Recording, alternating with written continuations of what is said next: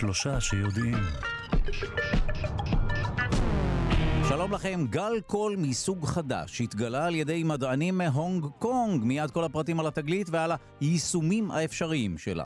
שוב, שלום לכם, אנחנו שלושה שיודעים בכאן תרבות. אנחנו תוכנית המדע והידע של ישראל.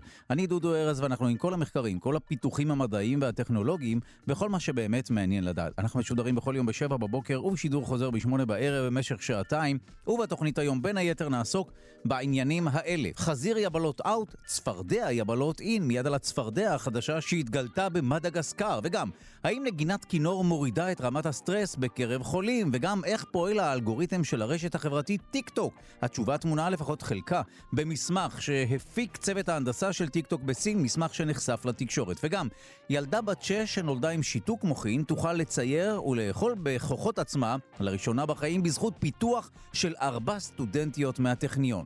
העורך שלנו רז חסון, המפיקה היא אלכסנדר לויקר, על הביצוע הטכני די.ג'י אלון מקלר, תודה רבה ליגאל שפירא שמלווה אותנו. אתם ואתן מוזמנים ומוזמנות להצטרף לקהילה הרשמית של שלושה שיודעים בפייסבוק. כאן שלושה שיודעים. נזכיר שאפשר להאזין לשלושה שיודעים גם כהסכת בכל זמן ובכל מקום באמצעות היישומון של כאן, גם באמצעות ספוטיפיי, אפל וגוגל. בואו נתחיל.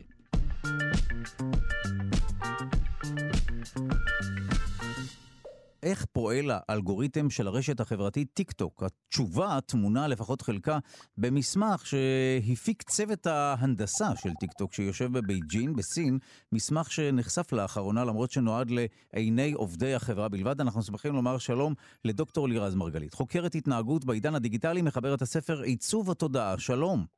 שלום, שלום. וואי, עיצוב התודעה זה משהו כל כך משמעותי בימים אלה. בואי נדבר על טיק טוק אה, ועל הרשת החברתית הזו.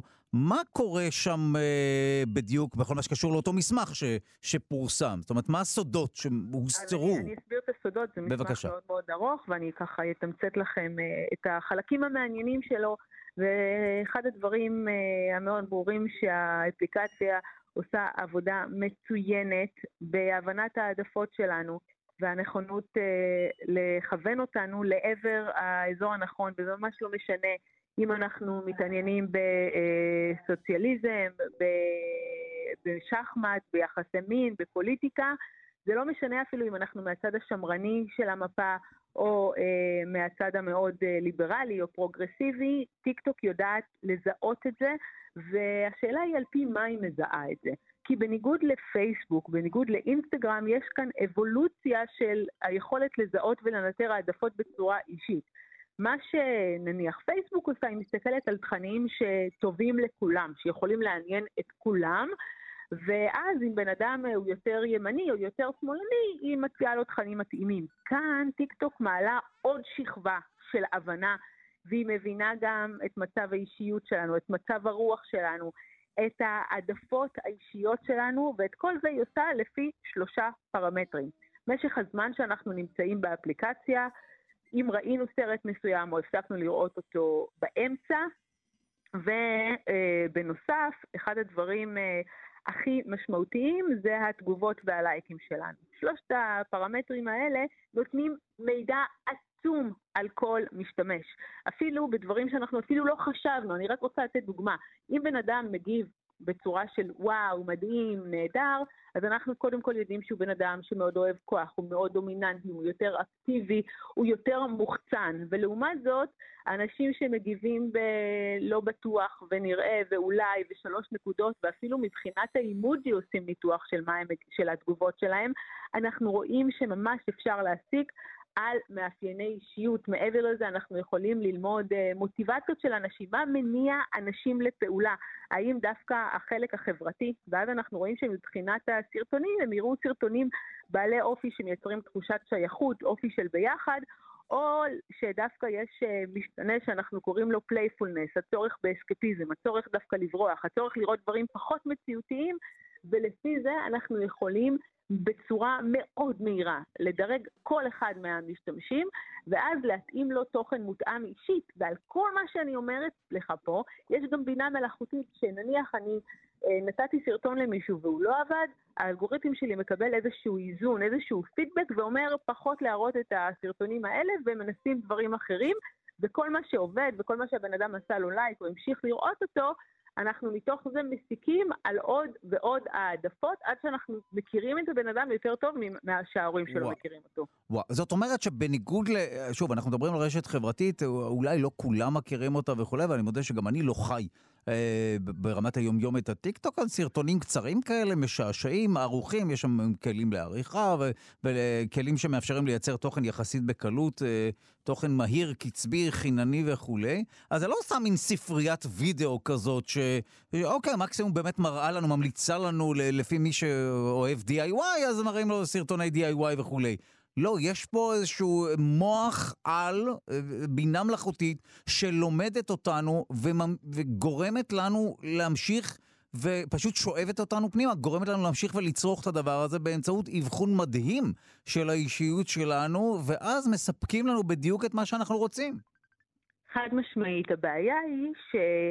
לא יושבים שם, למה אני אומרת שזה בעיה, אני כבר מפרטת, לא יושבים מתכנתים בחדרים אפלים ומנסים להבין איך לגרום לנו להתמכר. יש איזשהו משתנה מאוד ברור, שהוא משתנה העל אצל המתכנתים, שנקרא TOD, Time on Device. הם מנסים להילחם על תשומת הלב שלנו. למה אני אומרת וואו. שזאת בעיה? הבעיה היא שהאלגוריתם הוא לא בן אדם, אין לו מוסר, אין לו אמות מידה, לא אכפת לו שהוא מראה לבחורה בעלת נטיות אנורקסיות, ואני יכולה לדעת בקלות אם לבחורה יש נטיות אנורקסיות, הוא לא יודע שמראים לה סרטונים על איך להקיא, סליחה על השפה שלי, אבל זה קורה, אז אנחנו צריכים רגע להבין באיזה מציאות אנחנו חיים, או איך לצרוך פחות קלוריות, או איך אה, להסיח את דעתה מזה שהיא רעבה כדי לרדת במשקל. כלומר, האלגוריתם לא יודע, הוא רק יודע מה עובד יותר טוב ומה עובד פחות טוב, ו, ולכן זה גם uh, עלול לייצר דיכאון. אם בקלות אני יכולה לדעת שמישהו בדיכאון, ואז אני מראה לו סרטונים מלנכוליים שיכולים להתאים למצב הרוח שלו ולגרום לו להישאר יותר, זה מה שאני אעשה. הבעיה היא שבאיזשהו איזון חוזר זה מכניס הבן אדם וגורם לו להיות תשמעי, יותר בדיכאון. את נוגעת בנקודה אה, מאוד אה, כואבת אה, בצד אפל, שרבים מדברים עליו כמובן. לאחרונה אנחנו נתקלים יותר ויותר בצד האפל של הרשתות החברתיות, שהן דווקא מחזקות ייאוש ובדידות וכולי, ולא רק הטיק טוק. אה, אינסטגרם גורם לאנשים תמיד להרגיש שהם מחמיצים את המסיבה וכולי, או לא עושים שום דבר, ועוד כל. השאר כן. נהנים, כולם בתאילנד, כולם ב... אה, שותים מתוך קוקוס. חברתית, נכון. כן, בסופו של דבר, באמת, אה, והנה אנחנו מדברים פה על עיצוב תודעה, הספר שלך, או באופן כללי על, על העולם הדיגיטלי, זה משהו שיש לו אה, צדדים שבאמת צריך להבין איך מתמודדים איתם. אני לא בטוח שהייתי רוצה להיות אה, אה, בן נוער או צעיר בתקופה של אותן רשתות חברתיות. אנחנו קינאנו, ולא יודע מה, מי שראינו בטלוויזיה ותו לא. אבל לא היה את הדבר הזה היומיומי, שאתה רואה פתאום מה כל אחד עושה, כולם במסיבות, כולם נהנים וכולי. חד משמעית, זה עולם שלבני אה, נוער בעיקר, ששם מתפתחת הזהות האישית שלהם, זו תקופה מאוד מאוד קשה, בעיקר שכל ההשוואות הן חד-ממדיות. השוואות למעשה נעשות על זווית אחת, שזה הממד הוויזואלי, וזה מאוד מאוד בעייתי. יש היום תופעה שאנחנו קוראים לה חוקרים פני אינסטגרם, כי למעשה כל תמונה שמועלה, בעיקר אצל נשים, היא מפולטרת, והיא מועלה אחרי הרבה טייקים. ורק uh, בזווית מאוד מאוד נכונה שתגרום לבחורה להיראות רזה ונחשקת ואטרקטיבית, ובסופו של דבר, אם אנחנו בוחנים את התמונות אחרי הפילטור, כולם נראות אותו דבר, ומי שלא עונה לממדי היופי האלה קורים שני דברים, היא גם מקבלת פחות לייקים, ככה שזה גורם לה להרגיש פחות מקובלת ופחות נחשקת, ומצד שני, אחד הדברים שהאלגוריתם באינסטגרם יודע לעשות, זה אה, לדעת מה אנשים אוהבים לראות, כלומר לדעת מהו מודל היופי האידיאלי, ואז לגרום לחשיפה הרבה יותר גדולה שלו. ובניסוי שעשינו, זה, זה משהו מטורף ש, ש, שמצאנו, אה, לקחנו אה, שתי בחורות, אחת לא נראית טוב בנוגע, אה, על פי קריטריונים מאוד אובייקטיביים, ואחת נראית ממש טוב, והם היו בדיוק באותה תנוחה עם אותם בגדים, והבחורה שנראית טוב כמובן קיבלה חשיפה מטורפת באמצעות האלגוריתם, והבחורה שלא נראית טוב, לא רק שהיא לא קיבלה חשיפה, אינסטגרם לקח לה שלוש שעות להוריד את התמונה, כי אה, בתשובה שהיא לא עונה לקריטריונים. כלומר, איפשהו, כשאני אומרת הנדסת תודעה או עיצוב תודעה, שזה באמת הספר שכתבתי, מנסים לבוא ולהשפיע על ההתנהגות שלנו באופן שאנחנו אפילו לא יודעים כמה מושכים וואו. בחוטים שלנו.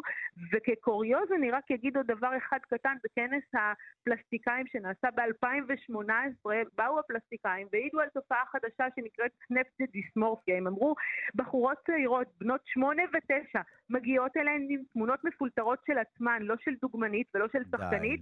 ורוצות להיראות, שננתח אותן, שהן ייראו בדיוק כמו שהן נראות באפליקציה. טוב, פה צריך שההורים יאפסו.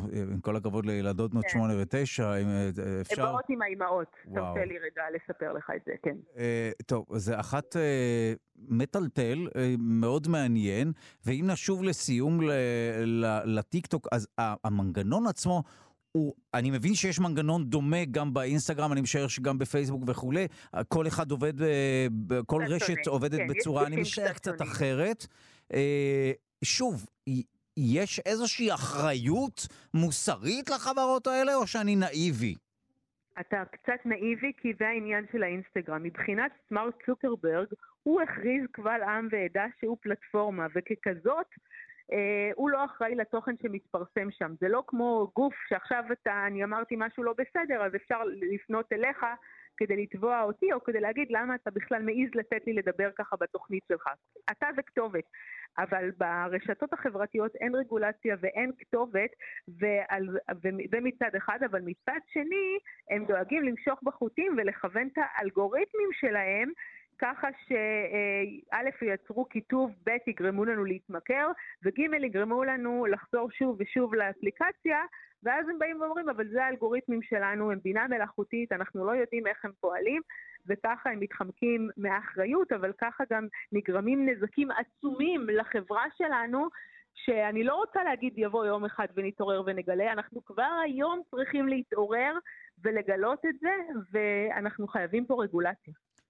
וואו, אה, טוב, אה, אה, דברים קשים ואכן שמשקפים את המציאות. תודה רבה לך, דוקטור לירז מרגלית, חוקרת התנהגות בעידן הדיגיטלי, מחברת הספר עיצוב התודעה. תודה רבה. תודה רבה.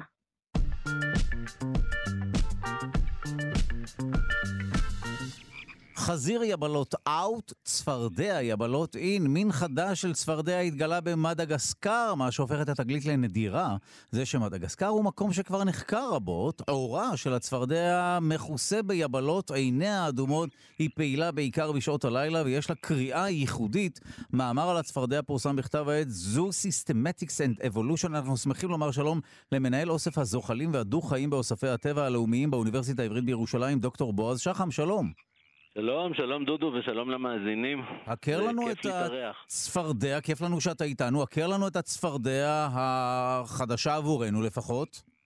אה, זהו, היא חד... אה, חדשה למדע, היא מן הסתם לא חדשה ליערות הגשם של מדגסקר ולא חדשה לעצמה, אבל כדרכן של תגליות אה, כאלה, כשאתה הולך ומסתובב במקומות כאלה יחסית ניד- נידחים, ובמקומות אה, שהם אה, טרופיים, כמו יערות גשם, אז יש, אה, יש הלו ביודייברסיטי, מגוון ביולוגי עצום. יש, אה, אה, יכול להיות ש, שהלכת פעם שעברה במסע הקודם שלך באותו יער לעץ ליד, ואתה לא גילית אה, מין חדש למדע שהסתתר בעץ שבו לא ביקרת. זה עד כדי כך אה, מגוון במקומות האלה. אה, ומה ש, מה שמעניין במציאה הזאת, וקודם כל, מה ש, למי שרגיל לראות אה, מאמרים מדעיים, זה משעשע שבכותרת של המאמר אה, הם כתבו A fantastic new species of secretive forest frog discovered.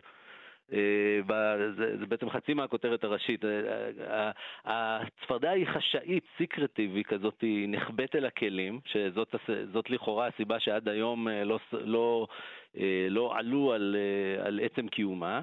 וזה שהם קוראים לזה פנטסטי, שזה לא נשמע במיוחד ניסוח מדעי.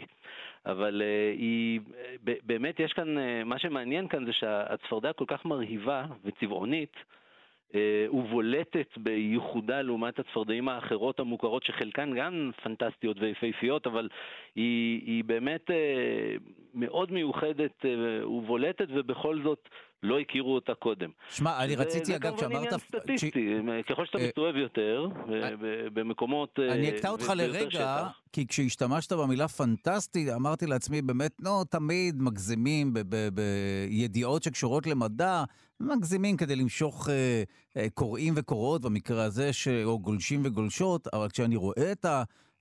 צילום, את התמונה של הצפרדע, זה באמת נהיה משהו אחר. צפרדע כן. אדומה, יפהפייה, עם כתמים כאלה גבשושיות, באמת משהו שאני לא ראיתי כזה. אה, כן, זה, זה, אם, אם, אם אתה מכיר את הקרפדה הירוקה שלנו, אה, של ישראל, של החלק הזה של המזרח התיכון, אז uh, הקרפדה מצטיינת בכך שהאור שלה מאוד מיובל, יש לה מין יבלות כאלה על האור, גבשושיות כאלה, uh, אבל זה לא מתקרב בכלל לרמה הטופוגרפית. התלת-ממדית המטורפת שרואים בצפרדע הזאת, החדשה למדע, ממדגסקר. אה, ונתנו לה שם שהוא נגזרת, השם המדעי שלה, שזה קללה כזאת של אה, ג'פי רומנטיס מרוקו רוקו. עכשיו, זה לא קשור למרוקאית, כנראה בשום צורה שהיא. אם כן, השד העדתי יוצא במקום הכי לא צפוי בעולם. נכון. המילה מרוקו רוקו אה, לפי ההסבר שהם נותנים אה, במאמר, אה, זה נגזרת מהמילה המלגסית, שזו השפה המקומית של המקומיים במדגסקר, המשמעות של זה זה rugged, זה שטח, שטח קשוח, שטח חתחתי. אז באמת אתה מסתכל mm. על, ה, על, ה, על העור שלה, ובאמת המבנה התלת-ממדי שלו הוא חתחתי, מאוד מחוספסת, ומן הסתם זה אמור לתת לה איזשהו יתרון הסוואתי. זהו, למרות אני... הצבע, אתה... למרות הצבע הבולט בצילום שהם נותנים שם ב, ב, באתר שלהם, כן. ובמאמר עצמו, הצילומים הבאמת יפהפיים, אפשר לשער שעל הקרקע שיש שם רקבובית של עלים, או אם היא מטפסת על גזע של עץ מאוד מחוספס, אה, שיש עליו כל מיני דברים כמו חזזיות ומסוג הדברים שאתה רואה ב- ביערות כאלה, אז היא בעצם מתמזגת עם הסביבה שלה, ו- וזה די מוסווה. מה שלנו נראה בקומפוזיציה של התמונה כוואו, איך אפשר לפספס את הדבר הזה, אה, בפועל, אה, בוודאי ובוודאי במין שפעיל בלילה, זה דבר מאוד מוסווה ונכבה אל הכלים. אז בוא נדבר ש... באמת רגע על האור המסקרן הזה. שוב, מדובר ביצור, אני משער, אמפיבי, נכון? גם במים, גם בחוץ וכולי. מה מיוחד כל כך באור שנראה קשיח על פניו, לפחות אה, לפי... כפי שאמרת, זה באמת משהו גבשושי, לא סתם זה מרוקו קוקו, איך שלא מבטאים את הביטוי הזה. כן, אז זה, אני, אני מתאר לעצמי ש, שזה, אם נוגעים בזה, ולא כדאי לגעת בזה מכל מיני סיבות, גם לצפרדע זה בטח לא טוב וגם לנו, אבל uh, אני מתאר לעצמי שזה הרבה יותר רך ממה שזה נראה. uh, כי האפידרמיס אצל צפרדעים הוא, הוא לא קשיח, אין שם איזה שהן לוחות, לוחות עצם כמו שיש למשל בחומתים או בתנינים מהזוחלים. אצל, אצל דו-חיים אין את הדברים האלה, אבל הגבשושיות האלה, ייתכן מאוד שחלק מהן אה, אולי אפילו כולן, אה, מפרישות אה, חומרים רעילים, מה, ש, מה שמאוד נפוץ אצל, אצל דו-חיים בכלל, ובעיקר אצל מה שמכונה דו-חיים חסרי זנב, כל ה... הסדרה שכוללת את כל הצפרדעים, את כל הקרפדות האילניות ודומיהם, אלה שאין להם זנב ארוך כמו אצל סלמנדרה או אצל טריטון. אז אצל החבר'ה האלה יש הרבה מינים שמפרישים חומרים רעילים בעור, אה, וייתכן מאוד ש... ו... ו... ואז יכול להיות שההסבר לצבע הזה, אם הוא לא תורם לה להסוואה על קליפות של עצים, ייתכן שהצבע הזה שאנחנו רואים הוא, הוא גם מהווה איזשהו צבע אזהרה. וואו. של אל תיגע בי, אל תנסה לאכול אותי, כי זה יהיה רב אמר ואולי אפילו סופך. אה, הרב אמר, אה. תרתי משמע מר, בוא נדבר על הצליל המיוחד שאותן צפרדעים מפיקות. כן, הצליל, מה, שמקובל היום בחקר של אה, דו-חיים זה שאתה, אה, כשאתה מתאר מין חדש למדע, אחד הצעדים המאוד מאוד חשובים שבדרך כלל עושים, זה לעשות הקלטה קולית של הקריאות של הזכר. אצל, אה, אצל דו-חיים חסרי זנב כמו צפרדעים, כולל המין הזה, הזכרים, הזכרים בעצם מפרסמים את עצם קיומם לסביבה, לנק, לנקבות, על ידי זה שהן מקרקרים. ו... והצלילים פה באמת זה, זה, זה צלילים אה, שונים מה... ממה שמכירים, ב... זה, זה מה, ש... מה שמכונה ביואקוסטיקה. הם, הם, הם מתארים את זה כמשהו שהוא שונה מכל מה ששומעים בדו-חיים אחרים באותה סביבה, באותו אזור.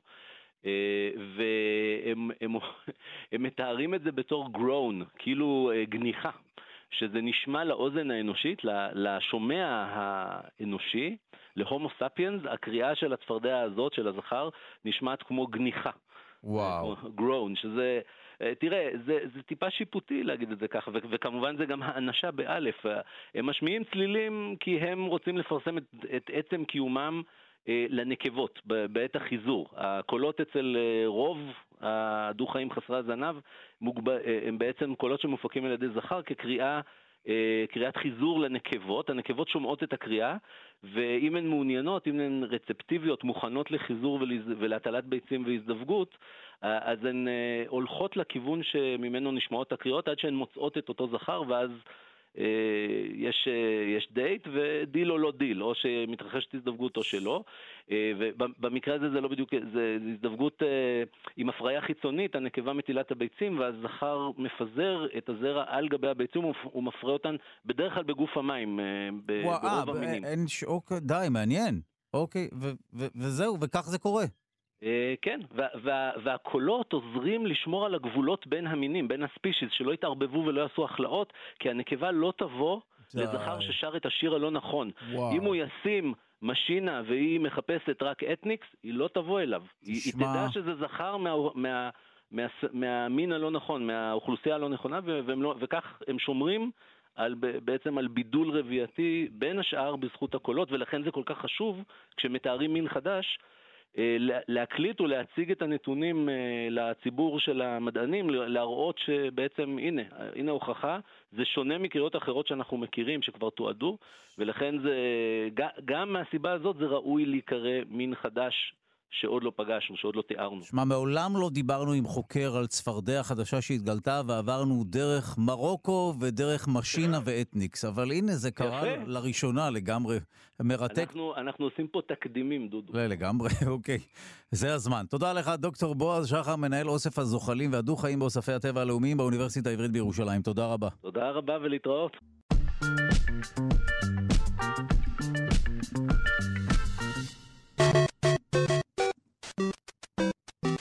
ובמסגרת פינת המחשבים נעסוק בחולשת Log4j. שלום לרועי בינדרמן, יועץ בכיר לאבטחת מידע ומחשוב ב-C Strategy, שלום. שלום וברכה. אנחנו שמענו את המושג הזה, אה, אם ביטאתי את, אה, את השם שלו נכון לאחרונה. אה, מהי אותה חולשה? איך אפשר להתגונן מפניה? אז ככה, בוא, בוא נסביר על, על, על החולשה הזו, אבל בכלל, כי תמיד יש כל מיני Buzzwords רץ במדיה, וחלק מהאנשים, אפילו אפשר להגיד שעדיין רובם, או רוב הציבור, לא תמיד מבין את המונחים המקצועיים האלה, חולשה, וולנרביליטי, ספריות, עניינים. אז בואו בוא נעשה ככה קודם כל הבהרות. חולשה, או וולנרביליטי באנגלית, אה, פגיעות, בעצם מדובר על איזשהו מקום שמצאו בפיסת אה, קוד, בתוכנה, בחומרה, בכל מיני, אה, בכל מה שקשור לעולם המחשב, חומרה או תוכנה, ציוד פריפריאלי וכולי, זה יכול להיות אפילו במקלדת לצורך העניין, שבעצם מאפשר למישהו רע, לתוקף נקרא לו, לבצע משהו על המחשב שלי מבלי שאני אפשרתי את זה, מבלי שהרשיתי את זה, ורוב הפעמים גם מבלי שאני רואה ויודע. זה נקרא חולשה. כי כל השאר זה לא חולשות. למשל, אם אני מתקין TeamViewer או AnyDesk על המחשב שלי, ונותן לחבר שלי או לאיש מקצוע גישה מרחוק לסדר לי את המחשב, זה לא חולשה. זה מה שנקרא by design או בהיתר לגמרי, ואני יכול לראות את המסך ולוודא שהוא לא לוקח לי דברים. אז קודם כל זו חולשה, ולצערי הרב יש הרבה כאלה זה לא, שהחול... זה לא שכמות החולשות השתנתה מלפני 20 שנה, מה שהשתנה זה המחקר והעניין שמעוררות גם אצל גורמי אקדמיה וגם אצל גורמים מסחרים שעושים מזה לא מעט כסף, יש לומר. זאת אומרת, אה, גוף אה, מחקרי שמוצא חולשה ומפרסם אותה ליצרן, מקבל על זה חבילה מאוד יפה, זה יכול להגיע גם ל-100, 200, 300 אלף דולר לחולשה. אוקיי? אז יש להרבה יותר אנשים עם אינטרס למצוא את זה. החברות הגדולות, הגדולות מאוד בשוק משלמות יפה מאוד על הדבר הזה, מכיוון שפוטנציאל הנזק ברור להם. עכשיו, חולשות מתחלקות לעולם ה... נקרא לו ה-commercial, זאת אומרת, החברות הגדולות, גוגל, פייסבוק, HP, בלה בלה בלה, דל וכולי, ששם הקוד הוא סגור, ושם באמת אתה יכול לפנות ישירות לוונדור, ליצרן, להגיד לו, שמע, מצאתי, ומתחיל תהליך של תיקון וכולי. ויש את העולם שנקרא open source, שהזכרנו אותו פעם, עולם הקוד הפתוח, שבעצם מדובר על חבורת מתכנתים שכותבת איזשהו משהו, מפרסמת אותו, כולם יכולים להשתמש, אבל מבחינת, אה, מה שנקרא, מבחינה מסחרית, אין לזה בדיוק אבא ואימא, כי הם עושים את זה בהתנדבות, הם, הם לא מקבלים על זה שקל או דולר, ברצותם הם עושים, ברצותם הם לא עושים. עכשיו, נלך לעולם הספריות, כי ה-log4u או log4j הזה, זה ספרייה בג'אווה. מה זה ספרייה? אז אין המדובר בספרייה כמו שאנחנו מדמיינים איזשהו מקום שנכנסים ולוקחים ספרים. ספרייה היא בעצם המון המון המון פקודות שמישהו כתב בתוך uh, מעטפת אחת. וזה למה? Uh, פשוט הוא זיהה שיש פעולות שהן חוזרות ונשנות, חוזרות ונשנות בכל מיני אירועים מסוימים. סתם למשל, נגיד לוגין לשרת. נכון, כשאנחנו עושים לוגין לשרת, אז אנחנו שמים שם משתמש וסיסמה, ולפעמים גם מקבלים אס.אם.אס ועוד כל מיני דברים. ואז אתה אומר, רגע, אם הפעולות האלה הן חוזרות ונשנות וקורות. פחות או יותר בכל שרת שאני מרים בעולם, לא משנה איזה שירות הוא נותן, אז בואו נכתוב ספרייה ללוגין. זאת אומרת, היא כוללת את כל הפונקציות וכולי. אז log4j היא ספרייה בשפת Java, שנכתבה אה, כדי לתקשר עם כל מיני שרתים בעולם ועל מנת לבצע כל מיני בדיקות ברמת השרת, אה, כשמה כן היא לוג, של לוגים, מי עשה לוגין, מתי וכולי וכולי, דברים אגב שמעניינים גם את המפתחים וגם את מנהלי השרת. אלא מאי? Uh, מסתבר שהספרייה הזו, מישהו שככה בדק טוב טוב טוב את, ה, את הקוד שלה, uh, ברעיון היא באמת אמורה לרוץ בצורה uh, לוקאלית, כלומר מקומית, על השרת, ואז לתת דיווח של כל מיני דברים שקרו ברמת ניהול השרת וכולי. מה שקרה שם, שכנראה כשכתבו אותה לא שמו לב, והבאג הוא כזה שאני יכול בעצם לפנות עם הספרייה הזו לא רק מקומית, אלא נגיד אני מהבית שלי פונה לשרת שנמצא בכלל ב... לא יודע, באוסטרליה, מבקש ממנו את המידע כאילו אה, מדובר ב- בריצה מקומית, זאת אומרת כאילו אני נמצא על השרת, ובעצם הוא שולח לי מידע לאחור. מה שיותר גרוע זה שגילו שאני יכול גם להריץ קוד דרך הפקודה הזו, המאוד מאוד פשוטה, של אחת הפקודות מה, מהספרייה, מהספרייה הזאת שנקראת log4j. ככה, פשוט ככה, בכזו פשטות. אני יכול לשבת בבית, אני מאתר איזשהו שרת, מריץ עליו את הפקודה שכאילו היא, היא פקודה לגיטימית, אבל אני מכניס שם עוד ערכים שממש לא לגיטימיים וזה רץ. למה ככה? בעיקר כי מי שתכנת לא עשה בדיקות שאומר, רגע, בוא נבדוק שאתה מקומי ובוא נבדוק שהפלט הוא תקין ושזה רק, ה... סליחה, הקלט, ושזה רק הקלט שמותר וכולי וכולי וכולי, ואז יצא קצת אה, מה שנקרא חצי קלאץ', ספרייה חצי קלאץ'. עכשיו זה קורה הרבה, לא, לא צריכים להיבהל מזה. רק פה יש לנו אירוע אה, עם שתי בעיות. אחת, שהספרייה הזו היא כל כך יעילה וטובה, ש... מה שנקרא מלנת אלפים שירותי ג'אווה מאז, לא יודע, מלפני 20 שנה משתמשים בה. פשוט אין, אין סוף, אנחנו מדברים על עשרות מיליונים של שירותים, כולל אגב של חברות ענק. כי כשמתכנתים, כותבים קוד, הם בדרך כלל משתדלים, ובצדק, לא להמציא כל פעם את הגלגל מחדש, ואם מישהו כתב כבר חתיכת קוד, או עשה ספרייה, או עשה הרבה יותר מזה, אז ישתמשו בזה, כי זה חוסך זמן ומייעל את העבודה.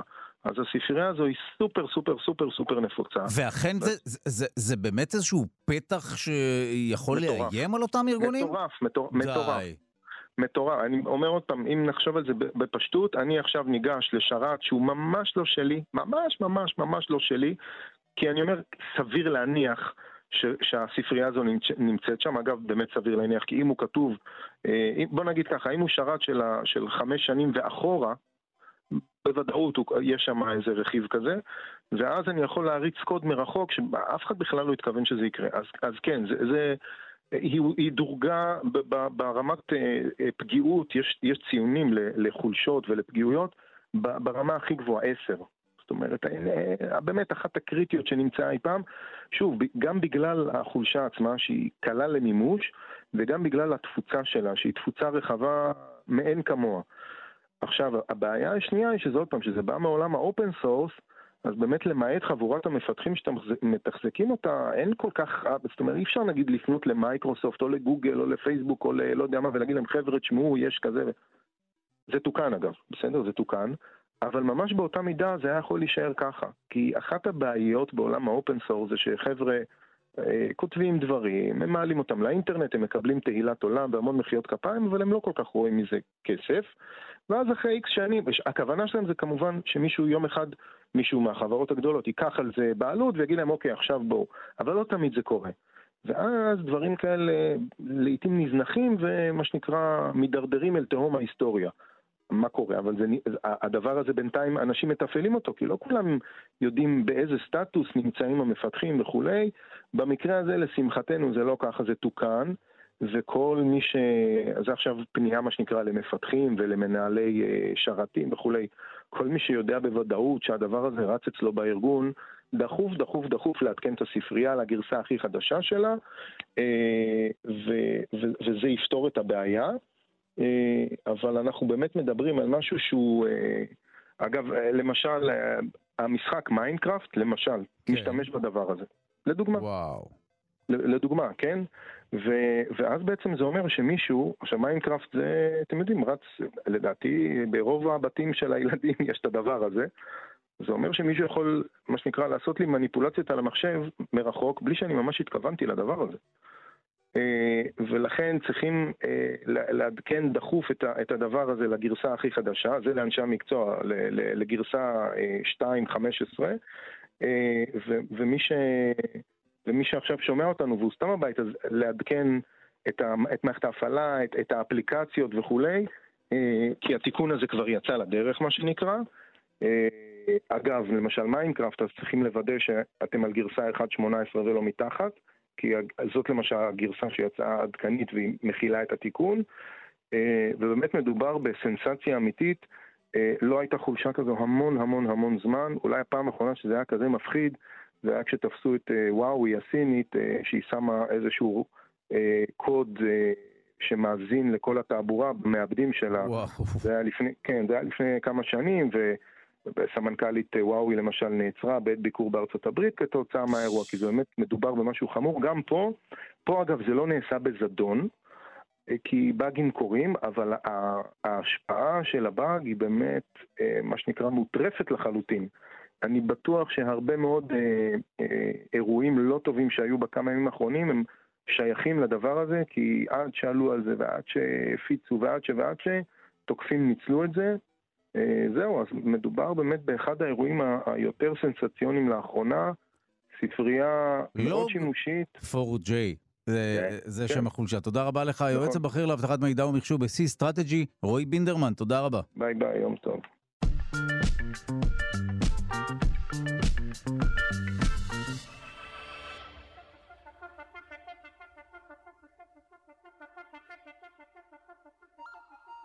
מוזיקה חיה, מותאמת אישית, עשויה לשמש כעזרה ראשונה פסיכולוגית. כך עולה ממחקר חדש שנערך בשיקגו, ארצות הברית. במקרה הזה מדובר בנגינת כינור. אנחנו שמחים לומר שלום לדוקטור נועל בלדה ממרכז סגול למוח ותודעה, אוניברסיטת רייכמן. שלום. שלום. טוב, מה זה אומר עזרה ראשונה פסיכולוגית? אנחנו מבינים שמוסיקה היא מרגיעה. מה בדיוק נעשה במחקר הזה? אז, אז אני אשים את המחקר הזה בקונטקסט. המחקר הזה בעצם נערך בארצות הברית, כשרק התחילה שם ההתפרצות של הקורונה, והם היו בסגר הראשון, אה, ונוצר שם מצב שבבתי חולים היו הרבה חולים שהיו מאושפזים, ובגלל הסגר בני משפחה בעצם לא יכלו לבוא לבקר אותם, או נמנעו מלבוא לבקר אותם, ואז יצא בעצם שהחולים מאושפזים שם, הם במצוקה בגלל שהם מאושפזים בבית חולים, בגלל, בין אם זה בגלל מחלות, בין אם זה בגלל שהם מחכים לניתוח. אה, אין מי שיהיה איתם שם, הם מרגישים לבד, הם נכנסים לחרדה, ואז במקרה הזה הם צריכים בעצם את הדבר הזה שאתה קורא לו עזרה ראשונה פסיכולוגית, של איזשהו טיפול שהוא לא טיפול למחלה עצמה שהם סובלים ממנו, אלא טיפול שמאפשר להם אה, להירגע, להפחית רמות של סטרס מתוך הסיטואציה המאוד קשה הזאת שנוצרה, וספציפית המחקר הזה נערך במחלקה נוירולוגית. זאת אומרת, פציינטים שהיו מאושפזים בגלל דברים כמו למשל שבץ, גידולים סרטניים במוח, אנשים שחיכו שם לניתוחים בגלל אפילפסיה, שזה מצבים לא פשוטים, ובמצבים האלה עדיף שלא תהיה לבד. עדיף לא להיות לבד, וזו הייתה תקופת סגרים בעקבות מגפת קורונה, אבל הם לא היו חולי קורונה, זה, זה העניין. הם לא היו חולי קורונה, הם היו כן. מאושפזים שם במחלה הנוירולוגית בגלל מצבים נכון. רפואיים שלא קשורים לקורונה, אבל הם נשארו לבד בגלל, בגלל הסגר, בגלל הלוקדאון או, שהיה שם. או, אוקיי, אז, אז בואי נדבר על אותו נגן או נגנית אה, כינור, כנר, כנרת, מה בדיוק קרה שם? אז זאת הייתה כנרית, מה שעשו, הם בעצם לקחו צוות שלם של אנשי מקצוע, שכלל גם מטפלים ומטפלות במוזיקה, אה, פסיכולוגים, נוירולוגים שמכירים את ההפרעות הספציפיות של כל פציינט, והם בעצם תפרו שם לכל פציינט אה, משהו כמו 30 או 40 דקות של מוזיקה שהייתה מותאמת לו אישית, וה, והכנרית הזאת הייתה בעצם עולם מולם, אה, זה לא היה זום, אבל משהו סטייל זום, זאת אומרת, היא עולם מולם במין סוג כזה של אה, שיחת וידאו. אה, זו, זו לא הייתה מוסיקה במקום עצמו, אוקיי, מוסיקה חיה, אבל שעוברת דרך תיווך. מוזיקה חיה, אבל דרך וידאו בגלל הסגר. אמ, אז, אז היא בעצם עלתה מולם בווידאו, ניגנה להם משהו כמו חצי שעה 40 דקות כל יום על פני מספר שבועות, ואחרי זה נתנו להם שאלונים, עשו להם רעיונות, ובעצם אה, ניסו להבין איך זה, איך זה משפיע עליהם. אני רק אגיד שבעיניי יש פה משהו מאוד יפה, כי יש פה איזושהי התייחסות הוליסטית לפציינט. יש פה איזושהי הבנה שבשנים האחרונות היא הולכת ו... גוברת בעולם הרפואה, שכשבן אדם מתאשפז בבית חולים, צריך לזכור שזה, שהוא לא רק המחלה שלו, בסדר? מעבר למחלה יש שם בן אדם שלם. זה, זה משפט שאני אקח איתי מה, מהשיחה הזו, משפט חשוב מאוד מאוד. כן, גם מי שהיה מאושפז כמה פעמים, לגמרי נכון. נכון, אני איתך, גם אני לצערי, ככה בשנתיים האחרונות יוצא לי להיות מאושפזת פעם, פעמיים, ובדיוק אותו סנטימנט, שלפעמים אתה שוכב שם ואתה חושב שה... צוות שמסתובב, יש צוותים רפואיים נהדרים, אבל מתוך העומס והתנאים בבית חולים, הם לפעמים רואים את המחלה שלך ושוכחים שיש שם איזה בן אדם מאחורה, שהרבה פעמים הוא מפוחד, כי להיות בבית חולים זה מאוד לא נעים, בטח אם אתה נשאר שם לבד ועוד יש קורונה שמשתוללת. אז יש פה איזושהי הבנה שאם אני רוצה לעזור לאנשים להחלים, הטיפול הוא לא רק במחלה. הטיפול הוא גם טיפול שמתייחס לעניינים נפשיים, כמו לעזור לאנשים להוריד סטרס, לנהל את החרדות שלהם. ואני אגיד שאחת התוצאות היפות במחקר הזה זה שכתוצאה מהטיפול הזה, מעבר לזה שהחולים עצמם נרגעו, הם גם שיתפו פעולה הרבה יותר טוב עם הצוותים הרפואיים. אנחנו יודעים שהרבה פעמים כשחולים מאושפזים בבית חולים, מתוך החרדה, מתוך הלחץ, מתוך אי-הוודאות, הרבה פעמים הם קוראים לאחיות המון פעמים, והם מתלוננים הרבה. אמ, והטיפול הזה בעצם עזר להם, מתוך זה שהם נרגעו, עזר להם גם, כמו שאמרתי, יותר לשתף פעולה, אה, פחות לקרוא לאחיות על כל מיני דברים שאולי, אתה יודע, זה לא דברים שקשורים למצב הרפואי, אלא שוב, מתוך חרדה או משהו כזה. אז גם לצוות הרפואי הרבה יותר נוח לטפל באנשים שהם רגועים. אה, אוקיי, בואי נדבר באופן כללי על ההשפעה של המוזיקה. אוקיי, כ- כנראה שיש איזשהו מתאם, נכון? השאלה אם אה, יש קשר סיבתי, זאת אומרת, מבינים את הקשר הסיבתי, בטוח שיש קשר סיבתי, אבל השאלה אם מבינים מה בדיוק המוסיקה עושה לנו בכל מה שקשור לסטרס. מה קורה במוח כשאנחנו שומעים בסופו של דבר תדרים, גלי קול? אז, אז במחקר הזה זה לא נבדק, אבל הם כן נשענו על מחקרים קודמים בתחום, שהראו שבעצם כשאתה שומע מוזיקה שנעימה לך, אז עובדת אצלך במוח למשל מערכת שנקראת מערכת החיזוק, שזו מערכת שפועלת כשאנחנו נחשפים לגירויים שעושים לנו טוב. מערכת החיזוק גורמת להפרשה של דופמין במוח, ודופמין הוא מוליך עצבי שמעורר אה, רגשות חיוביים, רגשות של אה, הנאה, באלף. אה, אנחנו יודעים שהרבה פעמים זה, זה מרגיע, זה משפיע על מה שנקרא מערכת העצבים האוטונומית, שזה מערכת העצבים שמנהלת את כל האיברים הפנימיים שלנו, והיא הרבה פעמים יכולה לעזור לנו להירגע.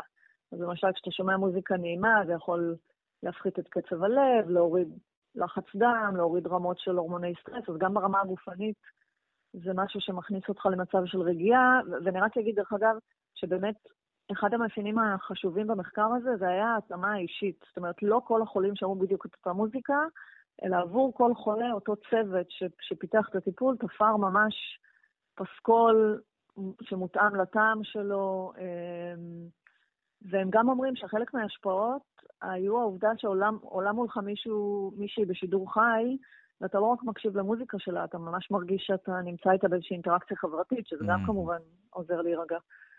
מעניין. אז מה זה אומר ששנים אה, בזבזנו זמן יקר על ליצנים רפואיים? אני סתם צוחק כמובן, אני לא, לא מתכוון להיכנס ב, ב, ב, ב, במקצוע הזה, ובכל זאת, אולי נכון שיהיו מוסיקאים אה, רפואיים, ולא רק ליצנים, בנוסף אולי.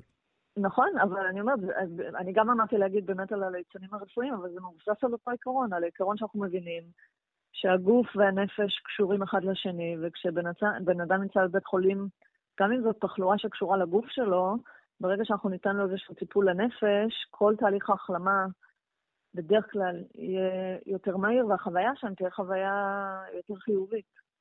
זה מאוד מאוד חשוב. האמת שאת צודקת, אנחנו תמיד מדברים על חוויה, אפילו כשאנחנו קונים משהו בחנות מנסים לשפר לנו את רמת החוויה. מדוע לא לשפר את רמת החוויה שם? אפילו מתוך אינטרס כמעט לא רק שיווקי, אלא זו השפה שבה מדברים היום. נכון, צודק לגמרי. כן, לשפר את החוויה. שוב, זה באמת אחרת, כשאתה שם בצד של האיש או האישה ששוכבים על מיטה וממתינים רוב הזמן, מחוברים למכשירים וכולי, אתה הופך להיות קצת אחר, הרבה יותר מתוח, הרבה יותר לחוץ, וזה מסוג הדברים שנשמע הגיוני מאוד, שיעזרו בין היתר. תודה רבה לך על השיחה הזאת, דוקטור נועה אלבדה ממרכז סגול למוח, ותודה אוניברסיטת רייכמן. תודה רבה. בשמחה. ביי ביי. Thank you. דוח ועדת המומחים בעניין הסכם קצ"א מציג תמונה אפוקליפטית של תוצאות אפשריות של ההסכם.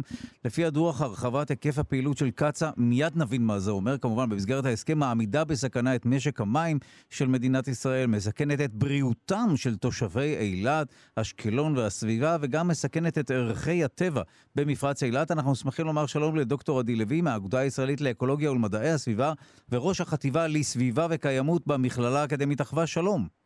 שלום, בוקר טוב. רגע לפני שנדבר על הדוח, מה קורה בפועל? הרי אה, אנחנו יודעים שהמשרד להגנת הסביבה דה פקטו מה, עוצר את ההסכם בין קצ"א לאמירויות? מה בדיוק קורה? אז מה שקרה, בעצם ארגוני הסביבה הגישו אה, אה, עתירה לבג"ץ, ותגובת המדינה התעכבה, ובסופו של דבר המדינה, לצערנו, לא ביטלה את ההסכם, אבל אפשרה למשרד להגנת הסביבה בעצם אה, להיות זה שמגביל את היקף הפעילות אה, במסופים של קטאר, והבעיה עם זה זה שכמו אה, שאנחנו יודעים, אה, כל הנושא הזה של שינוי פרסונלי במשרד להגנת הסביבה, שיכול להיות מדינתנו פעם בשנה, שנתיים, שלוש, אין לדעת, יכול בעצם לפתוח מחדש את כל הנושא הזה. כרגע רגע, המשרד אז... להגנת הסביבה, עמדתו היא להקפיא, או לא להקפיא, לא לאפשר להגדיל את כמות הנפט שזורמת אוקיי. במפרץ. אז בוא נסביר למי שלא מכיר את העניין, ואני משער שהרבים לא מכירים את ההסכם, מה זה קצ"א, ראשי תיבות וכולי, במה מדובר בכלל? אז קטאר בגדול זה היה, אה, פעם הייתה חברה שנקרא קו צינור אה, אילת אשקלון, שינו את זה לאירופה-אסיה, זה מיזם שהוקם עוד בשנות ה-70, התחיל לפעול כבר, אה, בשיתוף פעולה עם המשטר של השאה באיראן. אה, כמובן השלטון השתנה שם ואז השיתוף פעולה הזה נקלע לקשיים, אבל בעצם אמ, המיזם הזה באילת לפחות מאפשר באמצעות צנרת הולכה, צנרת של נפט, הולכה של נפט ממסוף אה, אה, דלקים, נפט שנמצא בחוף הדרומי של אילת, בסמוך, קילומטר בערך משמורת האלמוגים, לדרך צנרת שעוברת בנגב עד לאשקלון, ובעצם אה, זה מאפשר לדלג על הצורך במעבר בתעלת סואץ ולשלם שם את ההיטל מעבר שספינות צריכות לשלם. אז זה איזשהו אה, מעקף בעצם שמאפשר ו... אה, להעביר נפט מהים, מים סוף לים תיכון. ולמה זה מסוכן? זאת אומרת, מדוע באמת, אה, אה גם בדוח אה, עולים הדברים, אבל מה החששות? אוקיי, אז כרגע קצ"א פעילה במשך אה, אה, מעל 50 שנה עם צנרת אה, בת 50 שנה, שדלפה לאורך השנים מספר פעמים, אם זה פעמיים בנחל צין ואם זה בעברונה, דליפת הנפט הגדולה בעברונה ב-2014, אה, שזיהמה את כל שמורת עברונה בצורה חריפה שעד היום לא שוקמה, ואם זה דליפות נוספות שכנראה היו שם גם באותו אזור בשנות ה-70. אה, ורקורד מאוד מאוד אה, רע של דליפות קטנות יחסית לים בשנות ה-70 שגרמו לנזק אדיר לשונית האלמוגים, שונית האלמוגים באילת, אחת הצפוניות ביותר בעולם ואחת העמידות כנראה ביותר בעולם למשבר האקלים, אבל לא לנפט. אוקיי, okay, אז בוא נשוב באמת אל הדוח. מי ערך את הדוח ומה מסקנותיו? אוקיי, okay, אז הדוח נכתב על ידי אה, האגודה הישראלית לאקולוגיה ולמדעי הסביבה. אה, בהכנת הדוח השתתפו 46 מדענים וחוקרים מהאקדמיה, אה, מומחים מהמגזר הציבורי, מהמגזר העסקי, ממגוון רחב של דיסציפלינות. ובעצם הדוח הזה האיר חמישה, חמישה נושאים, או חמישה גורמי סיכון משמעותיים אחד זה אה, סכנה לשונית האלמוגים באילת כתוצאה מהרחבת הפעילות. מה שמדובר כיום זה על הרחבת הפעילות בקצא"א מסדר גודל של 2-3 מכליות שמגיעות בשנה ל-60 ויותר, אה, וכמובן שככל שהפעילות רחבה יותר, ככה הסכנה לדליפות בסופו של דבר עם צנרת ישנה וציוד מאוד מיושן הולכת ועולה.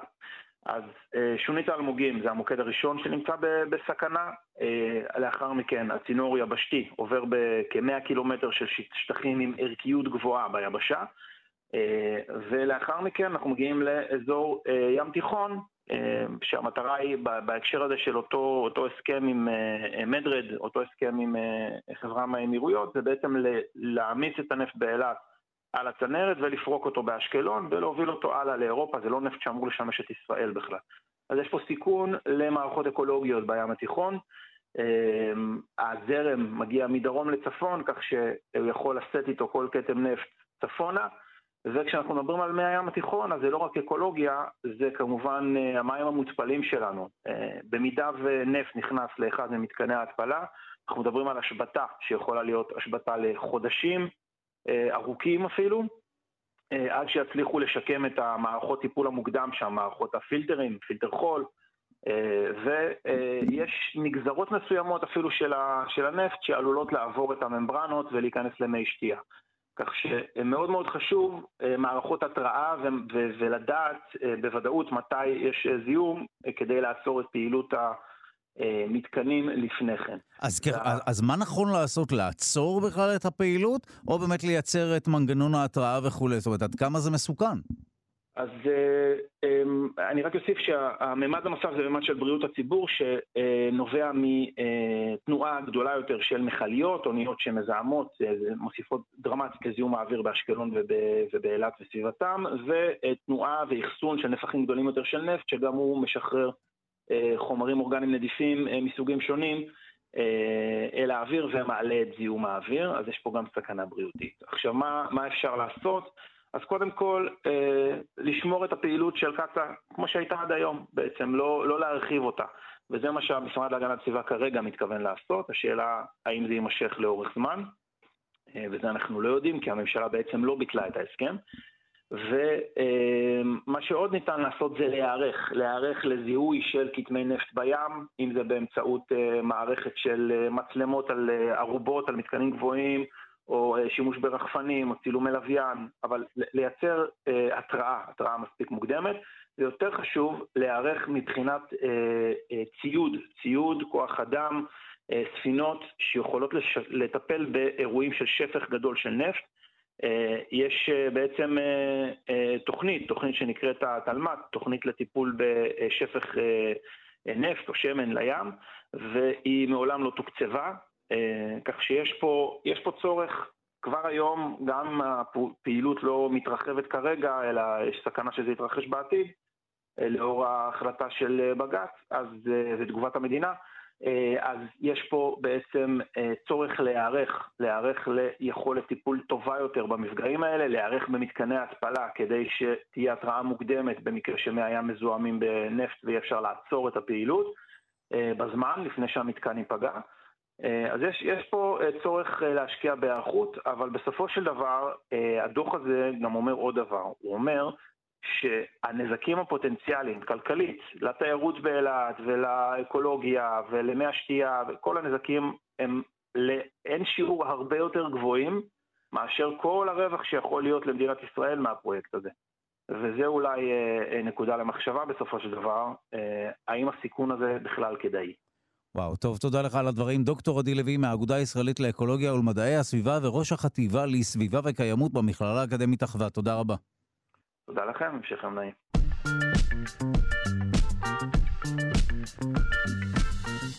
ילדה בת שש שנולדה עם שיתוק מוחין תוכל לצייר ולאכול בכוחות עצמה לראשונה בחיים בזכות פיתוח של ארבע סטודנטיות מהטכניון ובשיתוף פעולה עם אמה של הילדה. המתקן אה, זכה בתחרות הפיתוחים של ארגון תום והוצג בתערוכת אקספו בדובאי. לפיתוח קוראים Drawing Dreams, והוא כאמור פרי שיתוף פעולה בין אמה של הילדה, אורית זיגמן, והסטודנטיות דנה גור גלברד, שכבר נמצאת איתנו על הקו, הדס וייזמן, מרינה גבינסקי ומור היינריך, מהמסלול לתואר שני בעיצוב תעשייתי. את המסלול מוביל פרופסור עזרי טרזי מהפקולטה לארכיטקטורה ובינוי ערים. אנחנו שמחים לומר שלום לדנה גור גלברד, סטודנטית במסלול לתואר שני שני בעיצוב תעשייתי בטכניון, שלום.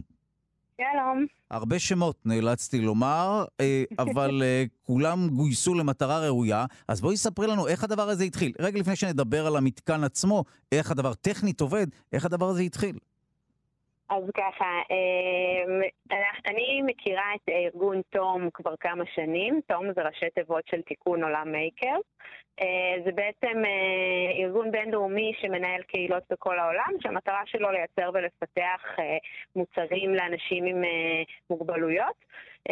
ולהעלות אותם בקוד פתוח שיהיו זמינים לכל מי שרוצה בעולם לייצור והמשך פיתוח. ובמהלך הקיץ, ככה בין הסמסטרים, אז אני ועוד שלוש בנות מהכיתה שככה שמרנו על קשר, ראינו פרסום לתחרות של הארגון הזה, ואמרנו שזו הזדמנות טובה ככה לנצל את מס הכלים ואת מה שלמדנו לאורך השנה וקצת אה, לתרגל וליישם את הדברים בשטח על פרויקט אמיתי. טוב. אז ו... נרשמנו לתחרות. ובסופו של דבר זכיתם, נכון? נכון. כן, אז אה, אה, בוא, בואי נבדוק אם המתקן הזה אכן ראוי לפרס. לא שיש לנו איזושהי סמכות לפקפק כמובן בהחלטה החשובה, אבל בואי ספרי לנו באמת אה, מה זה הדבר הזה, איך הדבר הזה באמת מאפשר לאותה ילדה לצייר ולאכול בכוחות עצמה, ילדה עם שיתוק מוחין. אז ככה, אז באמת כשנרשמנו לתחרות אז ציוותו לנו גם את אורית, שאורית היא תושבת אה, חיפה מקסימה, אה, והיא ככה, בשיחת היכרות ראשונה שעשינו, אז היא סיפרה לנו על הבת שלה, על שני, אה, באמת מקסימה, והיא סיפרה לנו גם ש... על ה-CP ועל המגבלות שלה, ושהיה לה רעיון שהתחילה לתכנן איזה מתקן שבעצם יחליף את המרפאה בעיסוק או אותה, שיתמוך לה ביד. זאת אומרת, אחת מהמגבלות של שני זה שיש לה טון שרירים מאוד גבוה, והיד שלה נמתחת לאחור והצידה באופן שבעצם לא מאפשר לה לעשות פעולות אה, במרכז השולחן נקרא לזה, או במרכז mm. משטח העבודה. אוקיי, okay, מעניין. אז איך המתקן כן. הזה פותר את זה? זאת אומרת, איך הוא מסייע לה? Uh, הוא בעצם תומך לה uh, בשלוש נקודות בהתאם לפעולות שהיא צריכה לעשות, אחת באזור המרפק, השנייה אה, באזור אה, האמה, והנקודה השלישית היא ממש אה, כף היד, והוא בעצם עוזר לה לברכז את היד ולהביא אותה למקום הנכון, בתנוחות הנכונות, עם התנגדויות מסוימות שמאפשרות לה לעשות כל מיני פעולות. אנחנו בהתחלה אמרנו, טוב, נתחיל מציור, ועם הזמן ראינו שזה גם מאפשר עוד ועוד דברים. אז זהו, שבחרתם בציור, אבל בסופו של דבר זה גם מסייע לפעולה הבסיסית של אכילה. נכון, נכון. שהאמת ששוב, אני חייבת לתת פה קרדיט לאורית, שהיא אמרה מההתחלה, כן, אני חושבת שזה יכול לעזור לעוד הרבה דברים, כי בעצם ברגע שהיד מגיעה למקום הנכון, אז זה מאפשר לה גם לתרגל כל מיני פעולות, ועשינו את המתקן שהוא מתכוונן בצורה כזאת, שאפשר לשנות את ה... המתיחות והכוונון של התמיכה. אני ממליץ אה, למאזינות ולמאזינים לראות את המתקן, כי אז זה באמת מסביר אה, אה, יותר בקלות, כי קשה לנו להעביר ברדיו את המנגנון הפיזי, אבל אולי קצת תוכלי לספר לנו איך עובד באמת כל העניין הזה של התנגדויות, של יצירת התנגדויות נכונות, שבסופו של דבר מסייע לה גם לאכול, גם לצייר וכולי, ובעצם להתאים את התנועות שלה לצורך. נכון.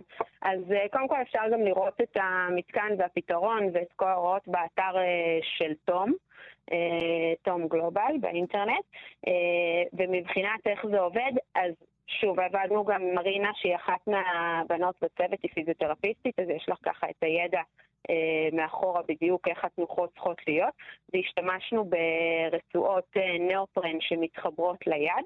כדי לתת את התמיכה באזורים הנכונים, ועוד רצועות גומי אה, שמתקשרות למין קשת כזאת שמחוברת לשולחן העבודה מלמעלה, אה, וזה בעצם בעזרת המתיחות של אותן רצועות גומי.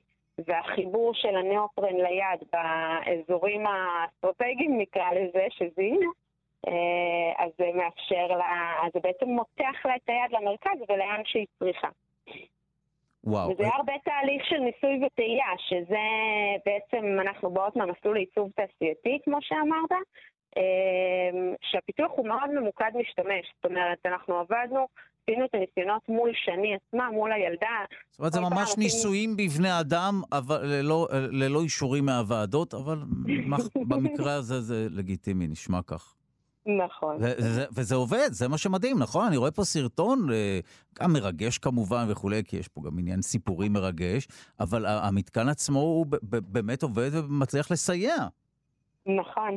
ובהתחלה הייתה לה מאוד התנגדות, וברגע ששני ראתה שהמתקן באמת יכול לעזור לה, אז גם ראית שמשהו נפתח אצלה, והיא יותר משתפת פעולה, ויותר מוכנה לנסות דברים, ומוכנה להיות יותר ויותר זמן עם המתקן, והיא בעצמה כבר רוצה לעשות דברים לבד. ואני חושבת שוב שחלק מההצלחה זה בעצם היישום של התהליך הזה של כמה שיותר מהר להגיע למגע ולעבוד מול המשתמש ומול, במקרה הזה שני שהייתה צריכה את המתקן, וכמה שיותר מהר לעשות ניסיונות מהירים איתה ביחד ולא רק להישאר במעבדה או בסטודיו אה, לפתח לעצמך את הרעיון. וואו, טוב, אה, אה, אני מבין שאם הזכרת באמת את הארגון הזה, הרי הדברים האלה מופצים אה, ובחינם, נכון? הרי אתם לא נכון. רשמתם פטנט ועכשיו אתן אה, יושבות אה, לא, באיזשהו בית קפה או מגדל שן וסופרות את השטרות עם אקזיט מטורף. נכון לגמרי. אז אה, אם הייתי אימא שלך או אבא שלך, הייתי נוזף בך על זה שאת מחלקת את הפיתוחים שלך ושל חברותיי חינם. אה, קודם כל, אני חושבת שאם תשאל הרבה מאוד אנשים מצליחים בעולם, חלק מהסוד בהצלחה זה גם נתינה. אה, זה בכלל החיים, אני מאמינה בזה. ותגידי, ואם לא היינו מדברים ברדיו, גם היית אומרת את זה, כן? כן. אוקיי, בסדר, רק רציתי לא- לוודא. אוקיי, אוקיי. לגמרי. ככל שאתה נותן ככל שאתה נותן יותר, אתה גם מקבל יותר. וכמו שאמרתי, כאילו, אנחנו לקחנו את הפרויקט הזה במהלך חופשת הקיץ, בין הסמסטרים, ואמרנו, יאללה, זו הזדמנות גם לעשות. גם אנחנו מרוויחות מזה תהליך למידה ותרגול וניסיון בפיתוח של משהו אמיתי. אה, וגם אה, בסופו של דבר מישהו באמת צריך כאן משהו ויוכל להשתמש ולהרוויח ממנו. עכשיו, מלכתחילה האסטרטגיה של תום זה שאנחנו, כשמפתחים פתרונות למוצרים שאין בשוק ואין להם איזושהי תכנית עסקית, זאת אומרת שרוב הסיכוי שגם אף חברה לא תיקח על עצמה לפתח מעניין, מוצר כזה נכון. ב mass production, כי זה לא כלכלי. זה באמת אה, משהו יוצא דופן. תודה רבה לך, דנה גור גלברד, אה, על הסיפור הזה ועל הפרויקט הזה, וכל הכבוד. סטודנטית במסלול לתואר שני בעיצוב תעשייתי בטכניון. תודה רבה. תודה רבה.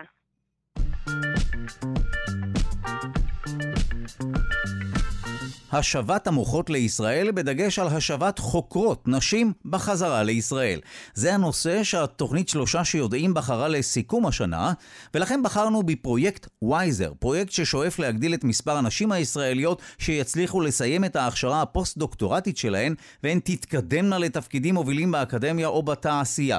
המטרה היא לחבר בין נשים בפוסט-דוקטורט, ישראליות, כפי שאמרנו, מכל התחומים האקדמיים, לבין מדענים ומדעניות בכירים ישראלים מכל כל האוניברסיטאות בישראל שישמשו מדריכים, סוג של מדריכים בתקופת הפוסט-דוקטורט. התוכנית היא בשיתוף ובתמיכה של האוניברסיטה העברית בירושלים. אנחנו בהמשך השבוע נדבר עם חוקרות שמשתתפות בתוכנית הזו, אבל עכשיו אני רוצה לפנות למי שעומדת מאחורי הפרויקט, היוזמת, שאגב מצטרפת אלינו מקליפורניה. דוקטור נתנאלה אילוז אליעז, חוקרת בתחום מדעי הצמח ממכון סולק בסן דייגו, יוזמת התוכנית, שלום לך. שלום. איך חשבת על הרעיון של אה, להצמיד חונך לנשים שעושות פוסט-דוקטורט? אמ, זה היה מאוד טבעי, כי לפני קצת יותר משנה עברתי, סיימתי את הדוקטורט ועברתי לסן דייגו לעשות את הפוסט, ובעצם עלה צורך מאוד מאוד חזק, כי היום בדיעבד אני יודעת שהאקדמיה בישראל היא מאוד מפנקת. התרבות המחבקת שלנו, הקהילתית שלנו, קיימת גם במעבדות בישראל, ובארצות הברית זה ממש ממש לא ככה. העבודה היא מאוד עצמאית, מאוד מנוכרת במידה מסוימת, זה כמובן הכללה גסה, אבל, אבל זו הייתה התחושה שלי, וזה קצת ככה יותר בתרבות שלהם. תשמעי, זו. הכללה גסה שתמיד נעים לשמוע כשאתה כאן בישראל. כן, כן, יש געגועים באמת גדולים לארץ, אמ, אבל באמת המחשבה עלתה מתוך צורך, אה, צורך אישי שלי, וחיפשתי האם קיימת תוכנית כזאת שאני פשוט אוכל להשתתף בה.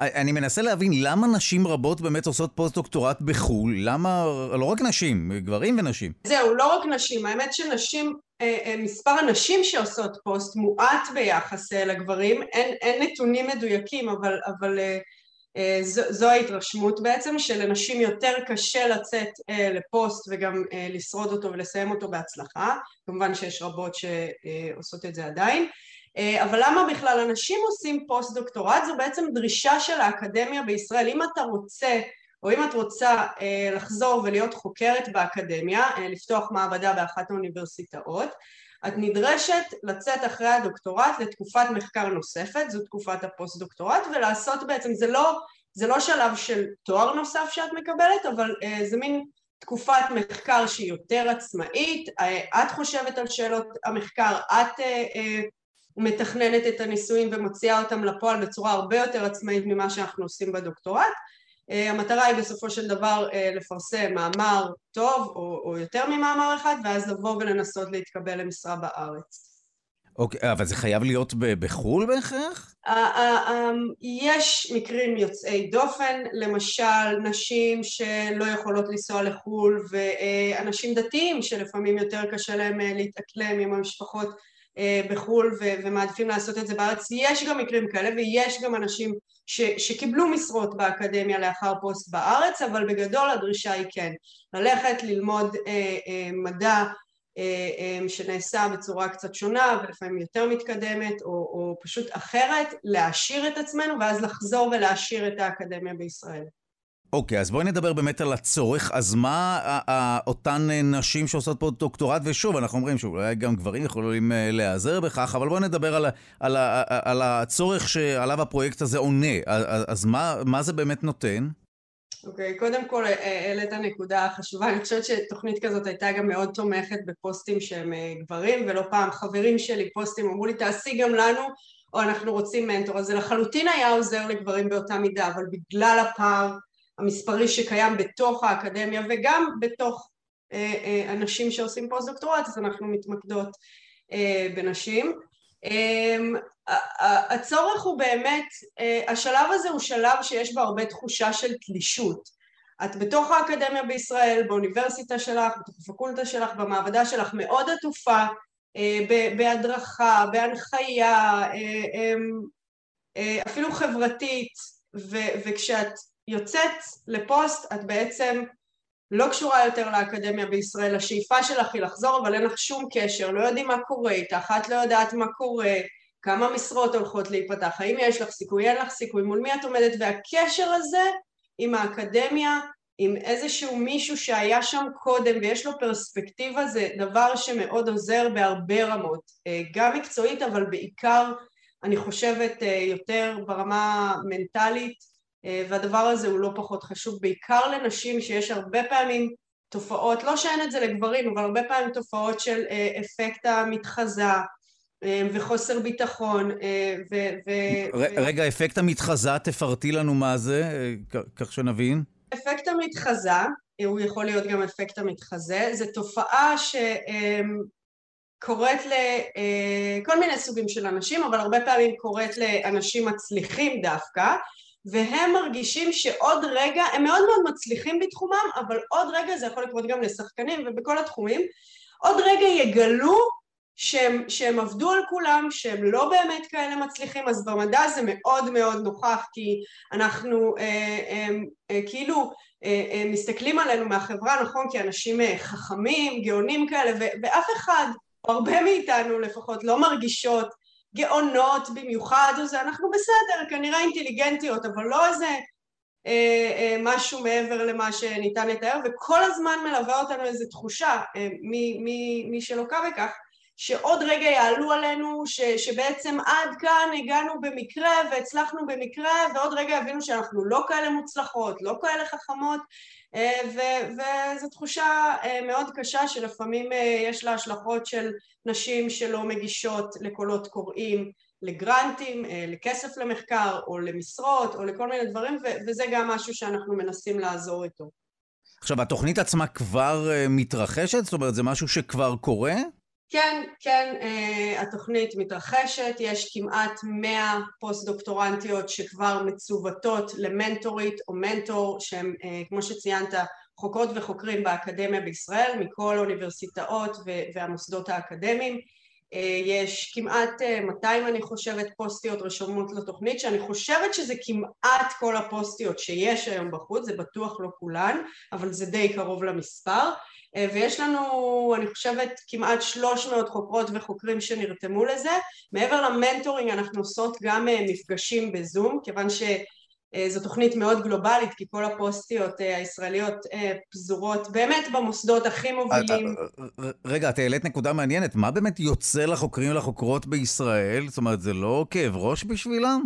זו שאלה ממש טובה, אני יכולה להגיד מה, מהחוויה שלנו בתוך התוכנית הזאת, הם נרתמים בצורה מדהימה, ולא רק שהם מוכנים לתת מהזמן שלהם ולהיפגש עם פוסטית אה, אחת לחודש נגיד, או לפעמים יותר, אבל להקדיש מזמנם לטובת הפוסטית האישית שבוחרת בהם, הם מוכנים לעשות מעבר והם שואלים איך אפשר לעזור והם שולחים רעיונות ובאמת המטרה הזאת אה, של להגדיל את אה, מספר הנשים באקדמיה בארץ, היא, היא מרגיש שזו מטרה משותפת גם לאקדמיה עצמה, גם לפוסט-דוקטורנטיות, ובעצם אה, נעשים הרבה, נעשים הרבה דברים כדי, כדי לשפר את העניין הזה. אנחנו רק איזשהו חלק קטן שמנסה לתמוך. תשמעי, אני כמעט, כמעט מתאפק מלהגיד את המשפט הבא, אבל אולי את מתחזה עם כל התוכנית הזו שיזמת, אני סתם מנסה... אני, מנסה... אני לגמרי, לגמרי מתחזה.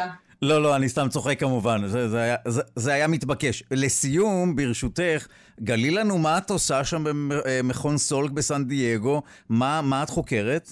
אז אני היום, הפרויקט המרכזי שלי מתעסק בלנסות להבין מנגנוני התאוששות מיובש בצמח מודל אה, שנקרא הרבידופסיס, ובעצם למרות שתהליך התגובה ליובש נחקר המון, אה, מאיזושהי סיבה תהליך ההתאוששות, הדינמיקה שבה תא אה, מתאושש מיובש והצמח השלם חוזר לגידול תקין לאחר שהוא חווה את ההכה הזאת, אה, די התעלמו מהתהליך הזה, אז אני בעצם בצורה מאוד מעמיקה מנסה להבין את השלבים שעוזרים לצמח לחזור חזרה לגידול תקין. אז אני מניח שזה קיים כמובן, שצמח יכול להתאושש, למרות שאני הייתי בטוח שברגע שהוא מתייבש גמרנו.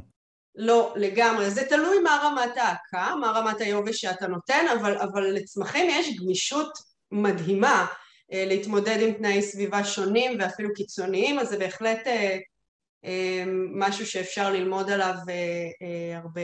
תוכנית מבורכת, יוזמת התוכנית וחוקרת בתחום מדעי הצמח ממכון סולק בסן דייגו. תודה רבה על השיחה הזו. תודה.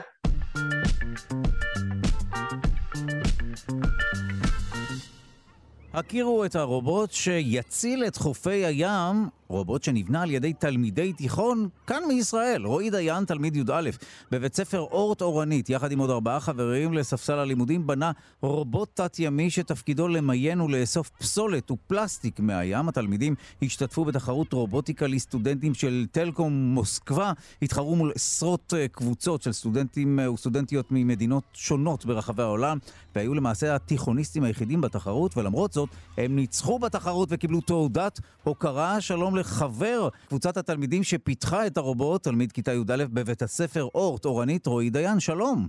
שלום וברכה, מה נשמע? שמע, מתרגש לדבר איתך, תלמיד תיכון, כבר אה, רובוט, אתה יכול לסמן וי ליד הפרויקט, אני לא יודע אם זה הראשון שלך, אבל רובוט שמנקה את, ה, את הפסולת, את הפלסטיק מהים. ספר לנו איך בדיוק אה, תכננתם, איך יצרתם את הרובוט הזה. תשמע, אני אישית אה, מאוד מתרגש. אה, אני בבית הספר שלי לומד במגמת הנדסת תוכנה. אה, מקדמים כאן פיתוח של רעיונות שונים ומגוונים של פרויקטים טכנולוגיים. אנחנו יוצאים המון למפגשים עם אנשי תעשייה, אקדמיה, הייטק. אני אישית גם בקשר עם בחור שמומחה בצוללות, וגם עם איזה קצין אפילו מ-8200 שמאוד התעניין בדרך הפיתוח של הפרויקט. אה, ובית הספר נותן לי את המקום אה, להביא את הרעיונות שלי וגם לא מגביל אותי, לא מגביל אותי למשהו מסוים. אני מקבל תמיכה מאוד רחבה מהמורים שמלווים אותי וגם מהמנהלת של בית הספר שממש אוהבת יוזמות אה, חדשניות. רועי, אני מבין שבית ספר הוא מקום טוב ללמוד בו.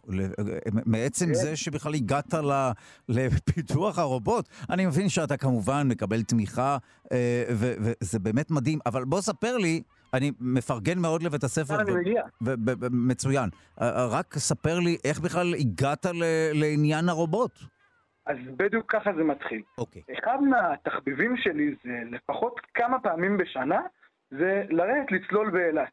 או. עכשיו, באחת מהפעמים הללו שצללתי, פתאום נתקלתי בשקית ניילון. עכשיו, אני אמרתי לעצמי, וואו, איזה מזל שמצאתי אותה, כאילו, לפני שזה יגיע לאיזה צו ים. הייתי ממש נחרד מאותו סיפור. אבל אז ראית אי שלם של שקיות ניילון ויקום שלם של שקיות. כן, כתוצאה מאותו סיפור הלכתי ובאמת חקרתי את הנושא ברחבי האינטרנט. גיליתי דברים כאילו מזעזעים. אתה יודע כמה טונות של פלסטיק נזרקים לים בשנה אחת? אין לי מושג, אבל אני משער שלא מעט. תקשיב, זה כמות מטורפת. שמונה מיליון טונות של פלסטיק נזרקים לים בשנה אחת. זה מטורף. עכשיו, אתה יודע איפה אפשר לראות את ההשפעות של זה? יש מעין, כמו שבדיוק עכשיו אמרת, מעין אי פלסטיק בלב האוקיינוס השקט עכשיו. השטח שלו שווה ערך לשטח של מדינת ישראל פי 30. שמע, אנחנו יודעים עכשיו... שבאמת הפלסטיק מקיף אותנו, והמיקרו-פלסטיק, וזה כבר מתפורר ומגיע לכל מקום וכולי. או. אז אה, אוקיי, אנחנו כולנו מכירים את זה, אבל אתה בחרת לעשות מעשה. איך הגעת באמת לפיתוח אותו רובוט? אז אה, אני מספר סיפורים, אתה יודע, עכשיו על כל מיני הפלסטיק והבעיות שלו, אז באמת אתה שואל מה אני בכלל מציע לך. אז אני אגיד לך מה, אני לא מתכוון ללכת ראש בקיר נגד הרגלים של בני אדם ולנסות להגביל אותם בשימוש בפלסטיק, כי אני לא רואה את עצמי מצליח לחנך ולשנות תרבות שלמה מבוססת על פלסטיק. אז אתה שואל, מה אני כן מציע? את מי אני יכול לחנך בפרק זמן כל כך קצר? אה, צוללת שתאסוף את הפלסטיק מהים. זה מה שאני יכול לעשות. ואיך היא עושה את זה? זאת אומרת, איך היא מזהה, איך היא אוספת אותו, איך הדבר הזה עובד? אז תראה, בגדול הפרויקט נשמע יחסית פשוט. מעין אה, מיני צוללת אה, שיש עליה מצלמה, והמצלמה הזאת יודעת לזהות פלסטיק בים באמצעות מה שנקרא בינה מלאכותית. אה, אותה מצלמה גם יודעת לזהות יצורים תת-ימיים, כמובן בשביל לא לפגוע בהם. לאותה צוללת מחוברת זרוע, אשר לוחלת את הפלסטיק. אוקיי, והדבר הזה כבר עובד, או שזה רק בתיאוריה? אז תראה, אה, הדבר הזה עובד. כיום אה, הצוללת נמצאת בגרסתה השלישית כבר, לאחר אה, כישלונות של הגר... הגרסאות הקודמות שלה נכשלו, הגרסה השנייה שלה קרה לה משהו. אה, שיפרנו את הגרסאות הקודמות שלה, החלפנו כל מיני אה, מנועים, הצבנו סוללה חזקה יותר, אה, הגדלנו את הצוללת עצמה. אז הדבר הזה כבר פרקטי. אה, בוא ספר לנו לאן זה הולך, זאת אומרת, מתי כולנו נוכל להשתמש בצוללות כאלה ולפזר אותם בים שינקו את הים? עכשיו, תראה, קודם כל אמרת צוללות, וזה בדיוק הכיוון שאני חותר אליו בעתיד. כאילו, אני אומר לעצמי, למה רק צוללת אחת? למה לא צי שלם של צוללות שידעו לעבוד יחדיו במקביל ולמקסם את איסוף הפלסטיק מהים? עכשיו, תשמע, זו תקווה שאני יכול להגיד שאולי היא לעתיד הרחוק כביכול, לכאורה, אמ, אבל ברגע שנמצא נניח תקציב, או מישהו שהוא יהיה מוכן להשקיע בכך, אני חושב שהדרך מאוד מאוד תהיה פשוטה וקלה להגיע למצב של עשרות רובוטים, אם לא מאות. וואו, אה, טוב, אה, אז אם בכיתה י"א כבר הגעת להישג המרשים הזה של פיתוח אה, רובוט צוללת כזה שאוסף פלסטיק מהים, לאן פניך מועדות? איפה אתה רואה את עצמך בעוד 20-30 שנה? שאלה קבועה שתמיד שואלים אנשים צעירים, אל, אל תתרגש מהשאלה. כן, מה תרצה להיות שתהיה גדול? בדיוק, תראה, בדיוק, אני... רידדת אותה בדיוק לגרסה המקורית, בדיוק. כן, והפשוטה. Uh, תראה, אני אתחיל קודם כל, גם עוד שלקחת אותי 30 שנה, אני רוצה לדבר קצת על עכשיו. עכשיו כאילו אני כבר חושב על הפרויקט הבא שלי, פרויקט חדש לגמרי, שהוא גם בנושא הקיימות, זה בשבילו נצטרך כבר רעיון אחר בשביל שאני אספר עליו. אמ, אבל בעוד 20-30 שנה אני מקווה, ממש כמו כל בני הנוער וכל הנערים וכל הילדים שיש היום, להמציא את העתיד שלנו, כי אנחנו שנהיה כאן במקום המבוגרים. שמע, אני מאחל לך בהצלחה, וזו הייתה שיחה מרשימה מאוד, ואני בטוח שגם הפרויקט עצמו, אני לא רואה תמונות של, ה, של המתקן הזה, כי אני רק קיבלתי את התחקיר ללא תמונות, אבל אה, אגב, איפה באמת אפשר לראות את הדבר הזה? זה באמת מאוד מסקרן. אה, ממש אה, בבית הספר שלי, אני יכול אה, לשלוח תמונות. בבית ספר, בית הספר אורט אורנית. אני רוצה להודות לך על השיחה הזו ובהצלחה. רועי דיין, חבר בקבוצת התלמידים שפיתחה את אותו רובוט שמנקה לנו את הים, תלמיד כיתה י"א בבית ספר אורט אורנית. תודה רבה. תודה רבה.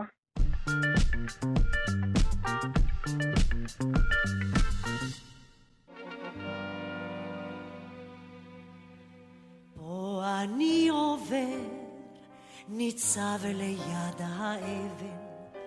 כביש אספלט שחור. ובמסגרת פינת התרבות נציין 96 שנה להולדתה של המגה זמרת יפה ירקוני שהלכה לעולמה לפני עשר שנים. שלום ליונתן גת לשעבר ג'ת, מרצה לתרבות ומבקר תרבות. שלום.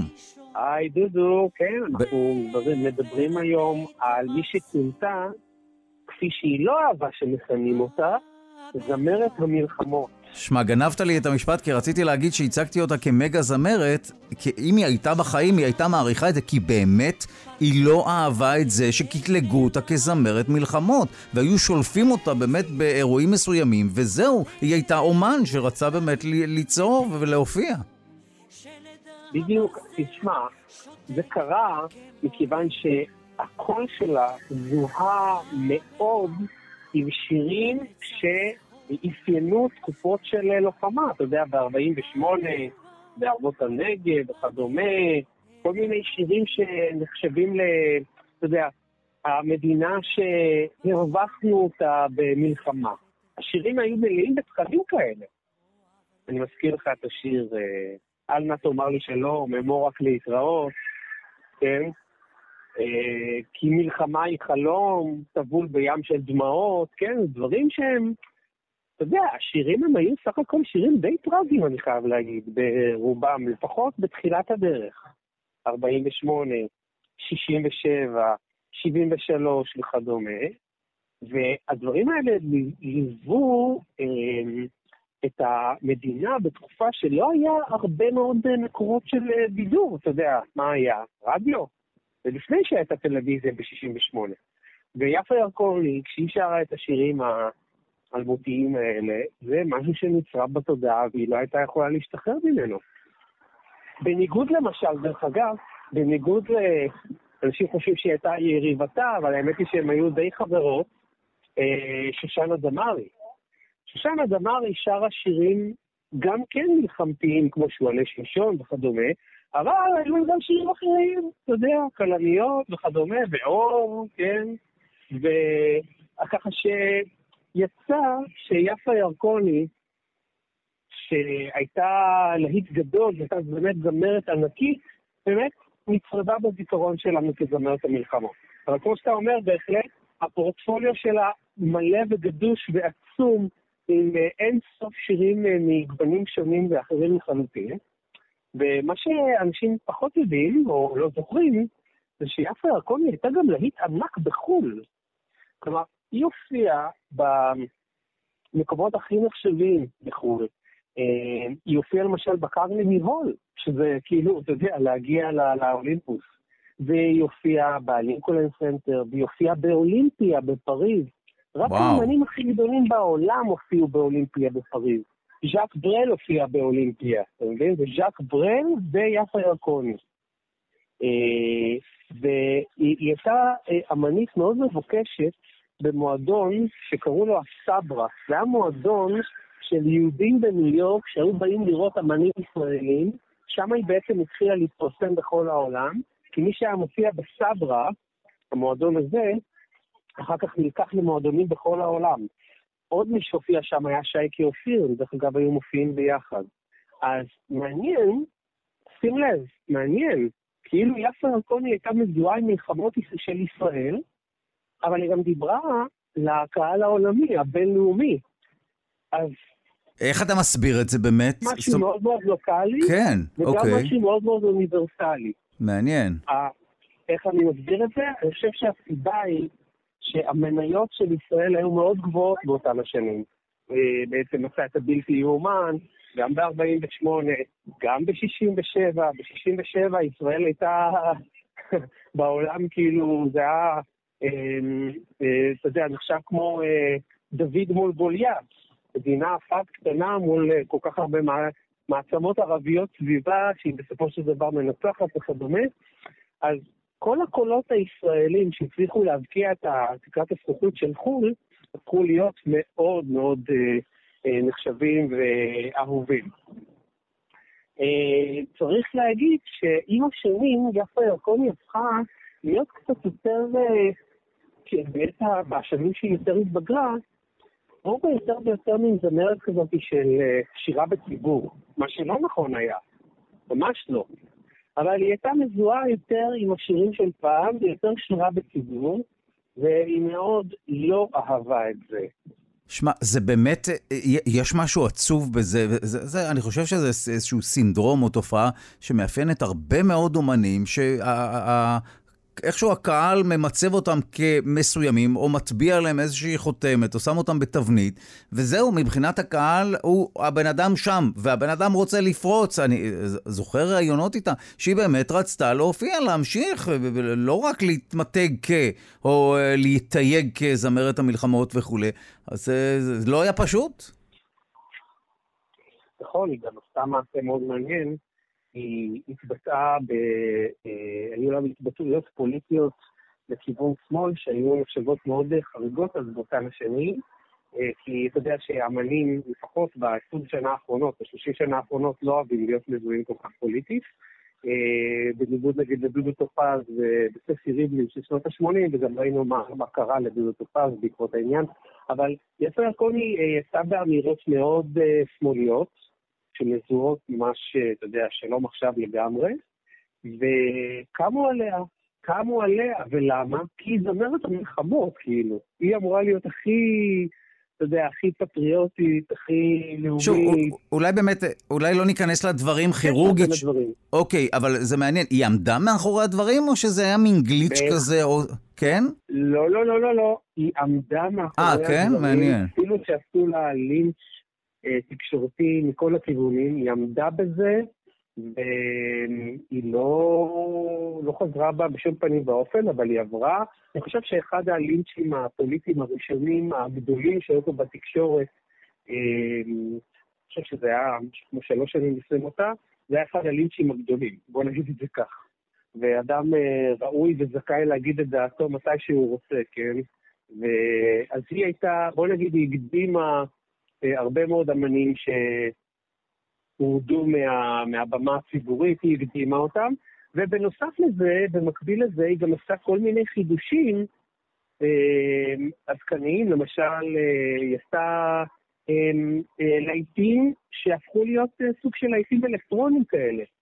השיר כל היונים, כן, הפך להיות אה, שיר אה, היפ-הופ, עוד בחייה, באישורה ובהסכמתה. ולהקת הבילויים עשתה מין סוג של טייק אוף על השיר באב אל וואד שלה, ואם אני לא טועה, אם אני לא טועה, כשהיא הייתה עדיין עוד צלולה, הם עשו את זה, והיא נתנה להם את הסכמתם, כי הרי זה זכויות יוצרים שלה, או לפחות קולה הייתה צריכה לאשר את זה, והיא נתנה להם אישור, שיר מאוד אפוקליפטי כזה שיצרו על בסיס בבל וואד. טוב, תודה לך על הדברים, יונתן גת, לשעבר ג'ת, מרצה לתרבות ומבקר תרבות. תודה רבה. תודה, דודו.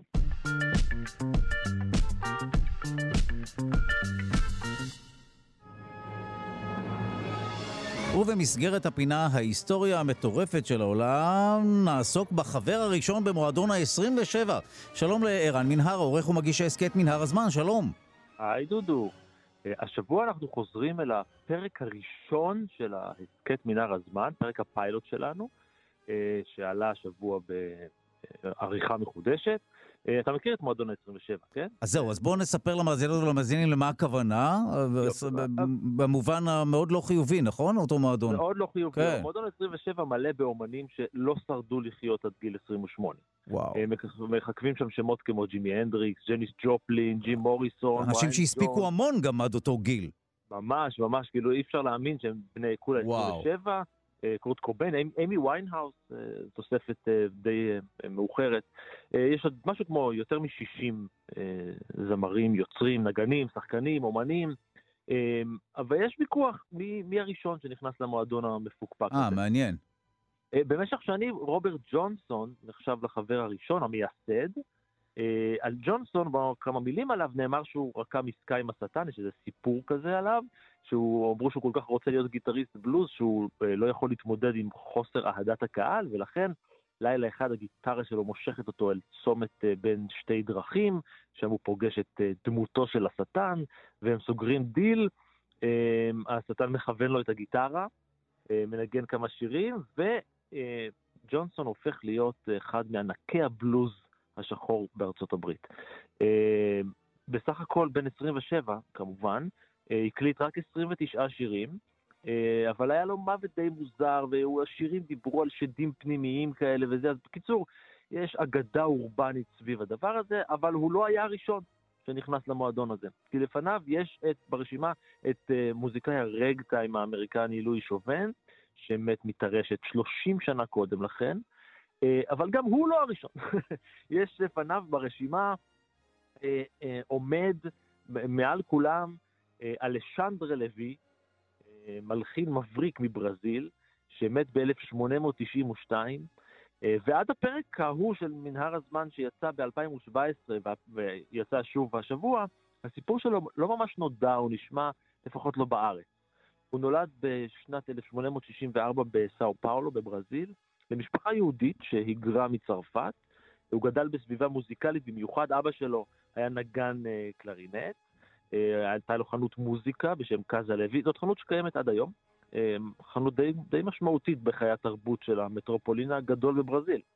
אה, כל העולם המוזיקלי הסתובב אז שם, והילד הצעיר היה די פלא מוזיקלי, אז גם הכירו אותו, והמורה הראשון למוזיקה שלו היה בעצם אח שלו, גם כן פסנתרן מחונן, מלחין לא רע, ולאחר מכן הוא למד עם מורה בשם גבריאל ג'ירודו, צרפתייה, והלימודים השתלמו בגדול, אה, והוא שאב הרבה מאוד השראה מהתרבות הצרפתית, לא רק בגלל המורה הצרפתייה, אלא גם בגלל כי בבית דיברו צרפתית, הם הגיעו מצרפת, ואימא בכלל הייתה אה, צרפתית שוויצרית, אה, והשמות של היצירות שלו גם כן היו שמות צרפתיים. הוא באמת היה עילוי, בן אדם עם כישרון פנטסטי, כבר בגיל שמונה הוא התחיל לתת, לבצע קונצרטים, אנשים השוו אותו למוצרט, כי הוא באמת באמת היה מבריק.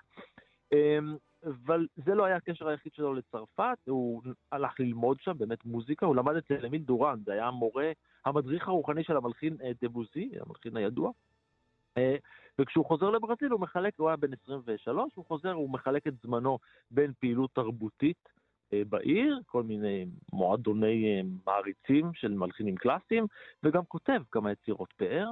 אמ, בחייו הוא נודע כפסנתרן די מצטיין, די שאפתן, ההישגים שלו כמלחין כוללים לפחות 12 קונצרטים לפסנתר ועוד המון המון אה, יצירות שמבוססות על מוזיקה עממית ברזילאית, המון מנגינות מסורתיות, והיצירות שלו היו נורא נורא חדשניות במוזיקה הברזילאית, כי הם הורכבו על תבניות מוזיקה, מוזיק, תבניות מוזיקליות פופולריות, אה, מוזיקה עממית אה, מוכרת, שהוא הרכיב עליה מוזיקה קלאסית. וזה הפך להיות מוזיקה נורא נורא מיוחדת. אה, וצריך להבין, אה, צריך להבין שני דברים בנוגע למציאות באותם ימים. אחד, באותם ימים כמעט בכל בית היה פסנתר, אה, זאת אומרת, בדרך כלל האישה ניגנה עליהם, ומוזיקה הייתה מופצת דרך עיתונים, ככה מחלקים ממש דפי תווים. אה, די, וואו. כן, ככה זה היה ב-1890, יצא באחד העיתונים, מתנה לקוראינו החינניים, ככה הם הסבירו את זה, וככה אה, זאת יצירה של, אה, שלו, של לוי, והיא הפכה להיות כל כך פופולרית, והיא הפכה להיות סטנדרט ברפרטואר הברזילאי לפסנתר. אה, אז זאת נקודה אחת, מבחינה מוזיקלית, מבחינה, מהנקודה השנייה, מההיבט השני, זאת הייתה תקופה גם של שינויים מרחיקי לכת בברזיל. כי אחד, אה, בשנת 88, אה, זאת אומרת, כשהוא נולד, עדיין ברזיל הייתה חלק מתוך מלחמה, מלחמת פרגוואי, ברזיל עוד לא הייתה עצמאית, נגמרה רק ב-1870, וב-1888 ברזיל חווה את הדבר הכי משמעותי בתולדותיה, סוף העבדות. זו הייתה המדינה האחרונה בעולם לבטל את העבדות. וואו. היא ממש ממש נסתמכה על העבדות, הייתה המדינה עם הכי הרבה עבדים בעולם. 80 מיליון אם אני לא טועה. וואו. כמות מאוד מאוד גדולה של עבדים. והקיסר, האמפרור, כן, פדרו השני, הוא היה די נאור, הוא סיים את העבדות, אבל אנשים מאוד לא, עבדו, לא אהבו את זה, כי, אתה יודע, אנשים פוחדים משינויים, ולמה לוותר על עבודה בחינם, אז uh, בשנת uh, שנה אחר כך, כאילו ברזיל הפכה לרפובליקה, אז כבר סטטוס אחר לחלוטין, בקיצור, וה... יש אי ודאות מאוד גדולה, ויש שני תהליכים שקורים במקביל. מצד אחד יש תהליך של גלובליזציה, העולם נהיה מקום מאוד מאוד קטן, עם התפתחות התקשורת הבינלאומית, האלקטרונית, טלגרף וכאלה, אה, וטלפון כמובן, ורדיו, ומצד שני יש תהליך של מין כל אחד אה, רוצה לעצמו. כל אחד, תחשוב רגע על הקונגרס הציוני, יש איזה נציונליזם כזה, בתוך הגלובליזציה יש מין אה, זהות לאומית אה, חדשה שפורחת בכל מיני מקומות בעולם, גם בברזיל. ואלשנדרה לוי התייחס לעבדים המשוחררים כבני אדם, בניגוד להרבה מאוד אחרים, כן? כי פתאום יש המון אזרחים חדשים שצריך לשלב אותם בחברה. והוא הכיר בהם פשוט כיוצרים, שזאת הדרך הטובה ביותר להתייחס לבני אדם. הוא הכיר בהם כיוצרים, והוא שילב ביצירה המוזיקלית שלו את המוזיקה שלהם. והם הביאו איתם מאפריקה מקצבים אחרים לאמריקה הדרומית, מקצב דתי. אה, קראו לו מסמבה, וכשהוא שילב אותו עם המוזיקה שלו הקלאסית, זה הפך להיות סמבה. הוא האיש שהמציא את הסמבה. וואו. אה, שנתיים בלבד אחרי שהוא שחרר אותם לא הוא, אחרי שהם השתחררו מהעבדות בברזיל, הוא היה הראשון שבאמת ראה בהם בני אדם אה, יוצרים. אה, הוא היה קצת אידיאולוג כמובן, אה, למצוא את הלאומנות, הוא הפך להיות ממש סלבריטי של, ה, של, של ימיו, והוא דגל באמת בלאומיות ואפילו לאומנות קצת הברזילאית. שנתיים אחר כך, ב-17 בינואר 1892, חודשיים אחרי יום הולדתו ה-27, בני המשפחה, החברים, המעריצים, הוכו בתדהמה כי בזמן ארוחה משפחתית סביב השולחן הוא פשוט מתמוטט ומת. בבת אחת, בפתאומיות. ובגלל שלא ידוע על איזה חולי או בעיה רפואית, אז סיבת המוות לא, לא, נותרה לא ידועה עד היום.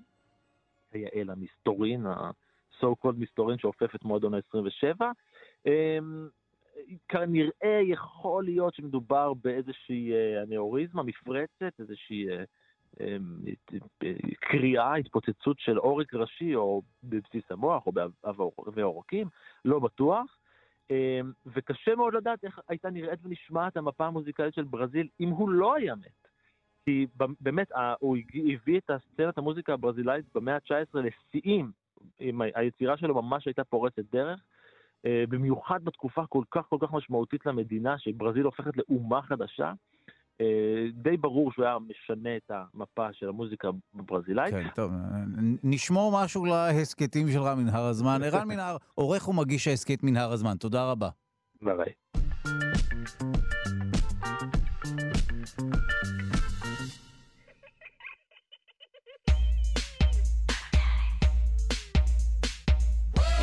ובפינת הניסויים נלמד איך מעמידים ביצה על הראש. שלום לביוטכנולוגית ממכון דוידסון לחינוך מדעי, ענבל שמחה בוקר, שלום. שלום, בוקר טוב, דודו והמאזינים. דודו, רציתי לשאול אותך, האם ניסית פעם להעמיד ביצה על הראש? על הראש? או לא... על הקוד או על החוד. אה, על הראש של הביצה, חשבתי על הראש שלי. כן, לא על הראש שלך. לא הבנתי מה, מניין, מה, מה המניע לשים ביצה על הראש שלי. אבל להעמיד ביצה אני משער שניסיתי מתישהו במרוצת הזמן. לא כן. בהצלחה גדולה אה, כמובן. נכון, אז זה, זה כמעט בלתי אפשרי. אמ, אבל אני היום רוצה להציע לכם רעיון איך לעשות את זה, ואפילו אפשר לעשות את זה לפני שמראים את זה לתלמידים או לבני הבית, ואז אה, לשאול אותם פשוט איך נעשה הקסם הזה. אז מה שאנחנו עושים זה ממש ממש פשוט. אנחנו נפזר קצת מלח על השולחן, ונעמיד עליו את הביצה ממש ממש בקלות. עכשיו, בשלב הבא, כדי שלא יראו את כל גרגירי המלח, אנחנו ננשוף בעדינות בעדינות ונעיף את כל גרגירי המלח הפנויים, אלה שהביצה בעצם לא נוגעת בהם. אה, אז עד... כן יישארו שם גרגירים שתומכים. כן, אה. זהו. עד, בסוף ייווצר מצב שזה נראה כאילו הביצה עומדת בזכות עצמה ללא עזרה. Mm. בעיקרון היא יכולה להישאר עומדת על גרגר אחד או שניים. וזה השלב בו אפשר להראות את הקסם ולשאול איך זה קורה, כי ממש אי אפשר לראות את הגרגירים מרוב שהם קטנים. עכשיו, נסביר מה היה פה. הסיבה שקשה להעמיד את הביצה ללא סיוע זה מושג שאנחנו קוראים לו מרכז מסה. זה מושג שהוא קובע אם חפצים יהיו יציבים או לא. ואני אתן דוגמה. אם אתה לוקח למשל דף ממו כזה מרובע, אתה יכול די בקלות לאזן אותו על קצה האצבע שלך. פשוט תשים את האצבע במרכז ותצליח לאזן אותו די בקלות. זאת אומרת שמרכז המסה של הריבוע הזה הוא בדיוק במרכז שלו. עכשיו, זה גוף שהוא שטוח, אז זה יחסית פשוט. אבל בגוף שיש לו נפח, אנחנו לא יכולים לגעת ישירות במרכז המסה. נכון. נכון? ואז הדרך לאזן את הגוף זה שנקודת, הנקודה הזאת של מרכז המסה שלו תהיה בדיוק בקו ישר מאונח לקרקע שמתחת למרכז המסה. אה, אני ניסיתי את זה עם קלמנטינה, והצלחתי לאזן אותה על פקק של עט. פשוט הזזתי אותה בעדינות עד שהיא נעמדה לי על הפקק של העט. עכשיו, בביצה, מרכז הכובד נמצא בערך במרכז, אבל בגלל שיש לה צורה אליפסית, המגע שלה בשולחן הוא רק בנקודת ההשקה, שזה ממש נקודה קטנה מאוד, ואז אם אנחנו אפילו סוטים אה, מאית המילימטר לכל כיוון, הביצה תיפול. עכשיו, אם נשים את הביצה למשל על פתח של בקבוק, נוכל בקלות להעמיד אותה, נכון? כי יצרנו בסיס תמיכה רחב. עכשיו, מה שעשינו עם המלח זה שיצרנו בסיס תמיכה מינימלי. בעזרת מספר גרגירים ממש ספורים, הרחבנו את השטח מגע של הביצה עם המשטח, ואז נקודת מרכז המסה נמצאת עכשיו מעל מספר נקודות תמיכה. עכשיו אני מגיעה לדבר השני. למה השתמשנו דווקא במלח? יש לך רעיון? שאלה מצוינת. אני משער שמדובר במשהו שהוא גבישי ושמכיל הרבה מאוד חלקיקים, ואז אה, איכשהו זה תומך נכון. ב, ב, ב, נכון. בתחתית הביצה. בדיוק. אז מלח בישול כשהוא מתגבש, הוא יוצר כבישים בצורה של קוביות קטנות. נכון. עכשיו, הקובייה היא יוצרת משטח ישר, ואז נוצר בסיס תמיכה כבר במספר גרגירים ממש מועט, כי אנחנו שמים בעצם את הביצה על משטחים ישרים קטנים. עכשיו, מה זה גביש בעצם? זה חומר מוצק שיש לו סדר ברמה של סידור החלקיקים ממש ממש בתוך החומר, ברמה של החלקיקים. והסידור הזה הוא חוזר על עצמו. עכשיו, תחשוב על לבנות קובייה גדולה בצורה של ריבוע מהרבה קוביות סוכר קטנות ריבועיות. מצליח לדמיין משהו כזה? כן. אפילו אה, אה, קובייה הונגרית כזאת, שבנויה מהרבה הרבה קוביות קטנות. אז הריבוע הקטן בונה בסוף ריבוע גדול. הרבה ריבועים קטנים בונים בסוף ריבוע גדול. וזה המקרה גם של המלח בישול, שהמבנה החוזר הוא ריבועי, ואז גם הכבישים הקטנים ביותר הם בצורה של אה, ריבוע, ריבועים. Uh, עכשיו, מה שעוד מיוחד בגביש זה שבדרך כלל כשאנחנו רוצים שמשהו יהיה מסודר, אנחנו צריכים להשקיע בו אנרגיה. אפילו בחדר, נכון? אם החדר מתבלגן, אנחנו רוצים שהוא יהיה מסודר, אנחנו צריכים להתחיל לקפל את הכביסה ואת הבגדים ואת הפח ל- לרוקן. צריכים להשקיע אנרגיה. אבל בכבישים, הרבה פעמים הם נוצרים באופן טבעי, בלי שנצליח להשקיע, בלי שנצטרך להשקיע אנרגיה מבחוץ. והדבר הזה נובע בגלל שהסידור עצמו הוא יעיל מבחינה אנרגטית, אז הוא קורה מעצמו. זה דבר מדהים. אוקיי, אה, רק למען המאזינות והמאזינים הטבעוניים, האם יש ניסוי דומה עם טופו, או שטופו פשוט אה, אפשר בקלות יחסית להעמיד על הראש, נכון? כי הוא דביק כזה. גם הוא דביק וגם הוא בדרך כלל בא בצורה כן, מלבנית. נכון, זה הרבה יותר קל. טוב, רצית להוסיף משהו על ביצה, בבקשה. נכון. אז רציתי לדבר כמה מילים על הפלא הזה שנקרא ביצה. בשנה האחרונה שמענו ממש בהתפעלות שפרופסור יעקב חנה ממכון ויצמן הצליח לגדל עוברים של יונקים מחוץ לרחם. אוקיי? עכשיו, על פי אה, עדויות גיאולוגיות, כדור הארץ קיים כבר ארבע וחצי מיליארד שנה. ועד בערך לפני ארבעה מיליארד שנה לא היה כלום ביבשה. לא בעלי חיים ולא צמחים, כלום, הכל היה שומם. עד לפני ארבעה מיליארד שנה לא היה כלום ביבשה. ומסתבר שלפני אה, בערך אה, אה, חצי מיליארד שנה, פעם ראשונה שהיבשה התחילה להתיישב בצמחים ובבעלי חיים. ולפני בערך 350 מיליון שנה נוצרו ביצי היבשה הראשונות.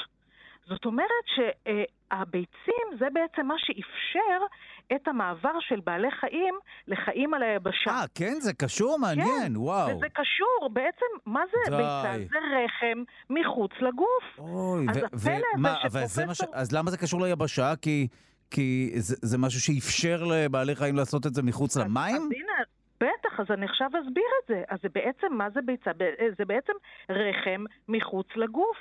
ועד אז כל החיים היו במים. אבל כשרוצים לעלות ליבשה יש סכנה של התייבשות. העובר יכול להתייבש, וגם הוא צריך להיות מוגן, אוקיי?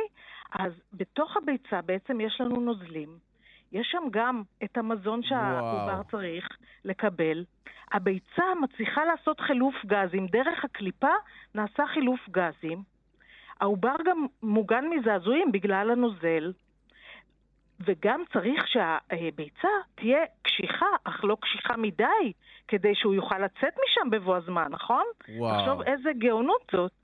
ובגלל שקיבול החום של מים הוא גם מאוד גבוה, אז גם הטמפרטורות בתוך הביצה הן לא נע, נעות בקיצוניות. אז מכל הסיבות האלה, בעצם הרחם הזה מחוץ לגוף ומחוץ למים, אפשר לחיים להתבסס על פני היבשה. אז כשאנחנו מתייחסים לביצים, אנחנו צריכים להתייחס לזה ממש ממש כמו פלא, כמו הפלא הזה של אה, אה, פרופסור יעקב חנה, שהצליח בפעם הראשונה לגדל עובר של יונק מחוץ לרחם. וואו. אז לפני 350 מיליון שנה כבר היו יצורים שהצליחו לעשות את זה. תודה רבה לך, ביוטכנולוגיה ממכון דוידסון לחינוך מדעי, ענבל שמחה בוקר, תודה רבה. יום טוב לכולם, להתראות דודו, ביי ביי.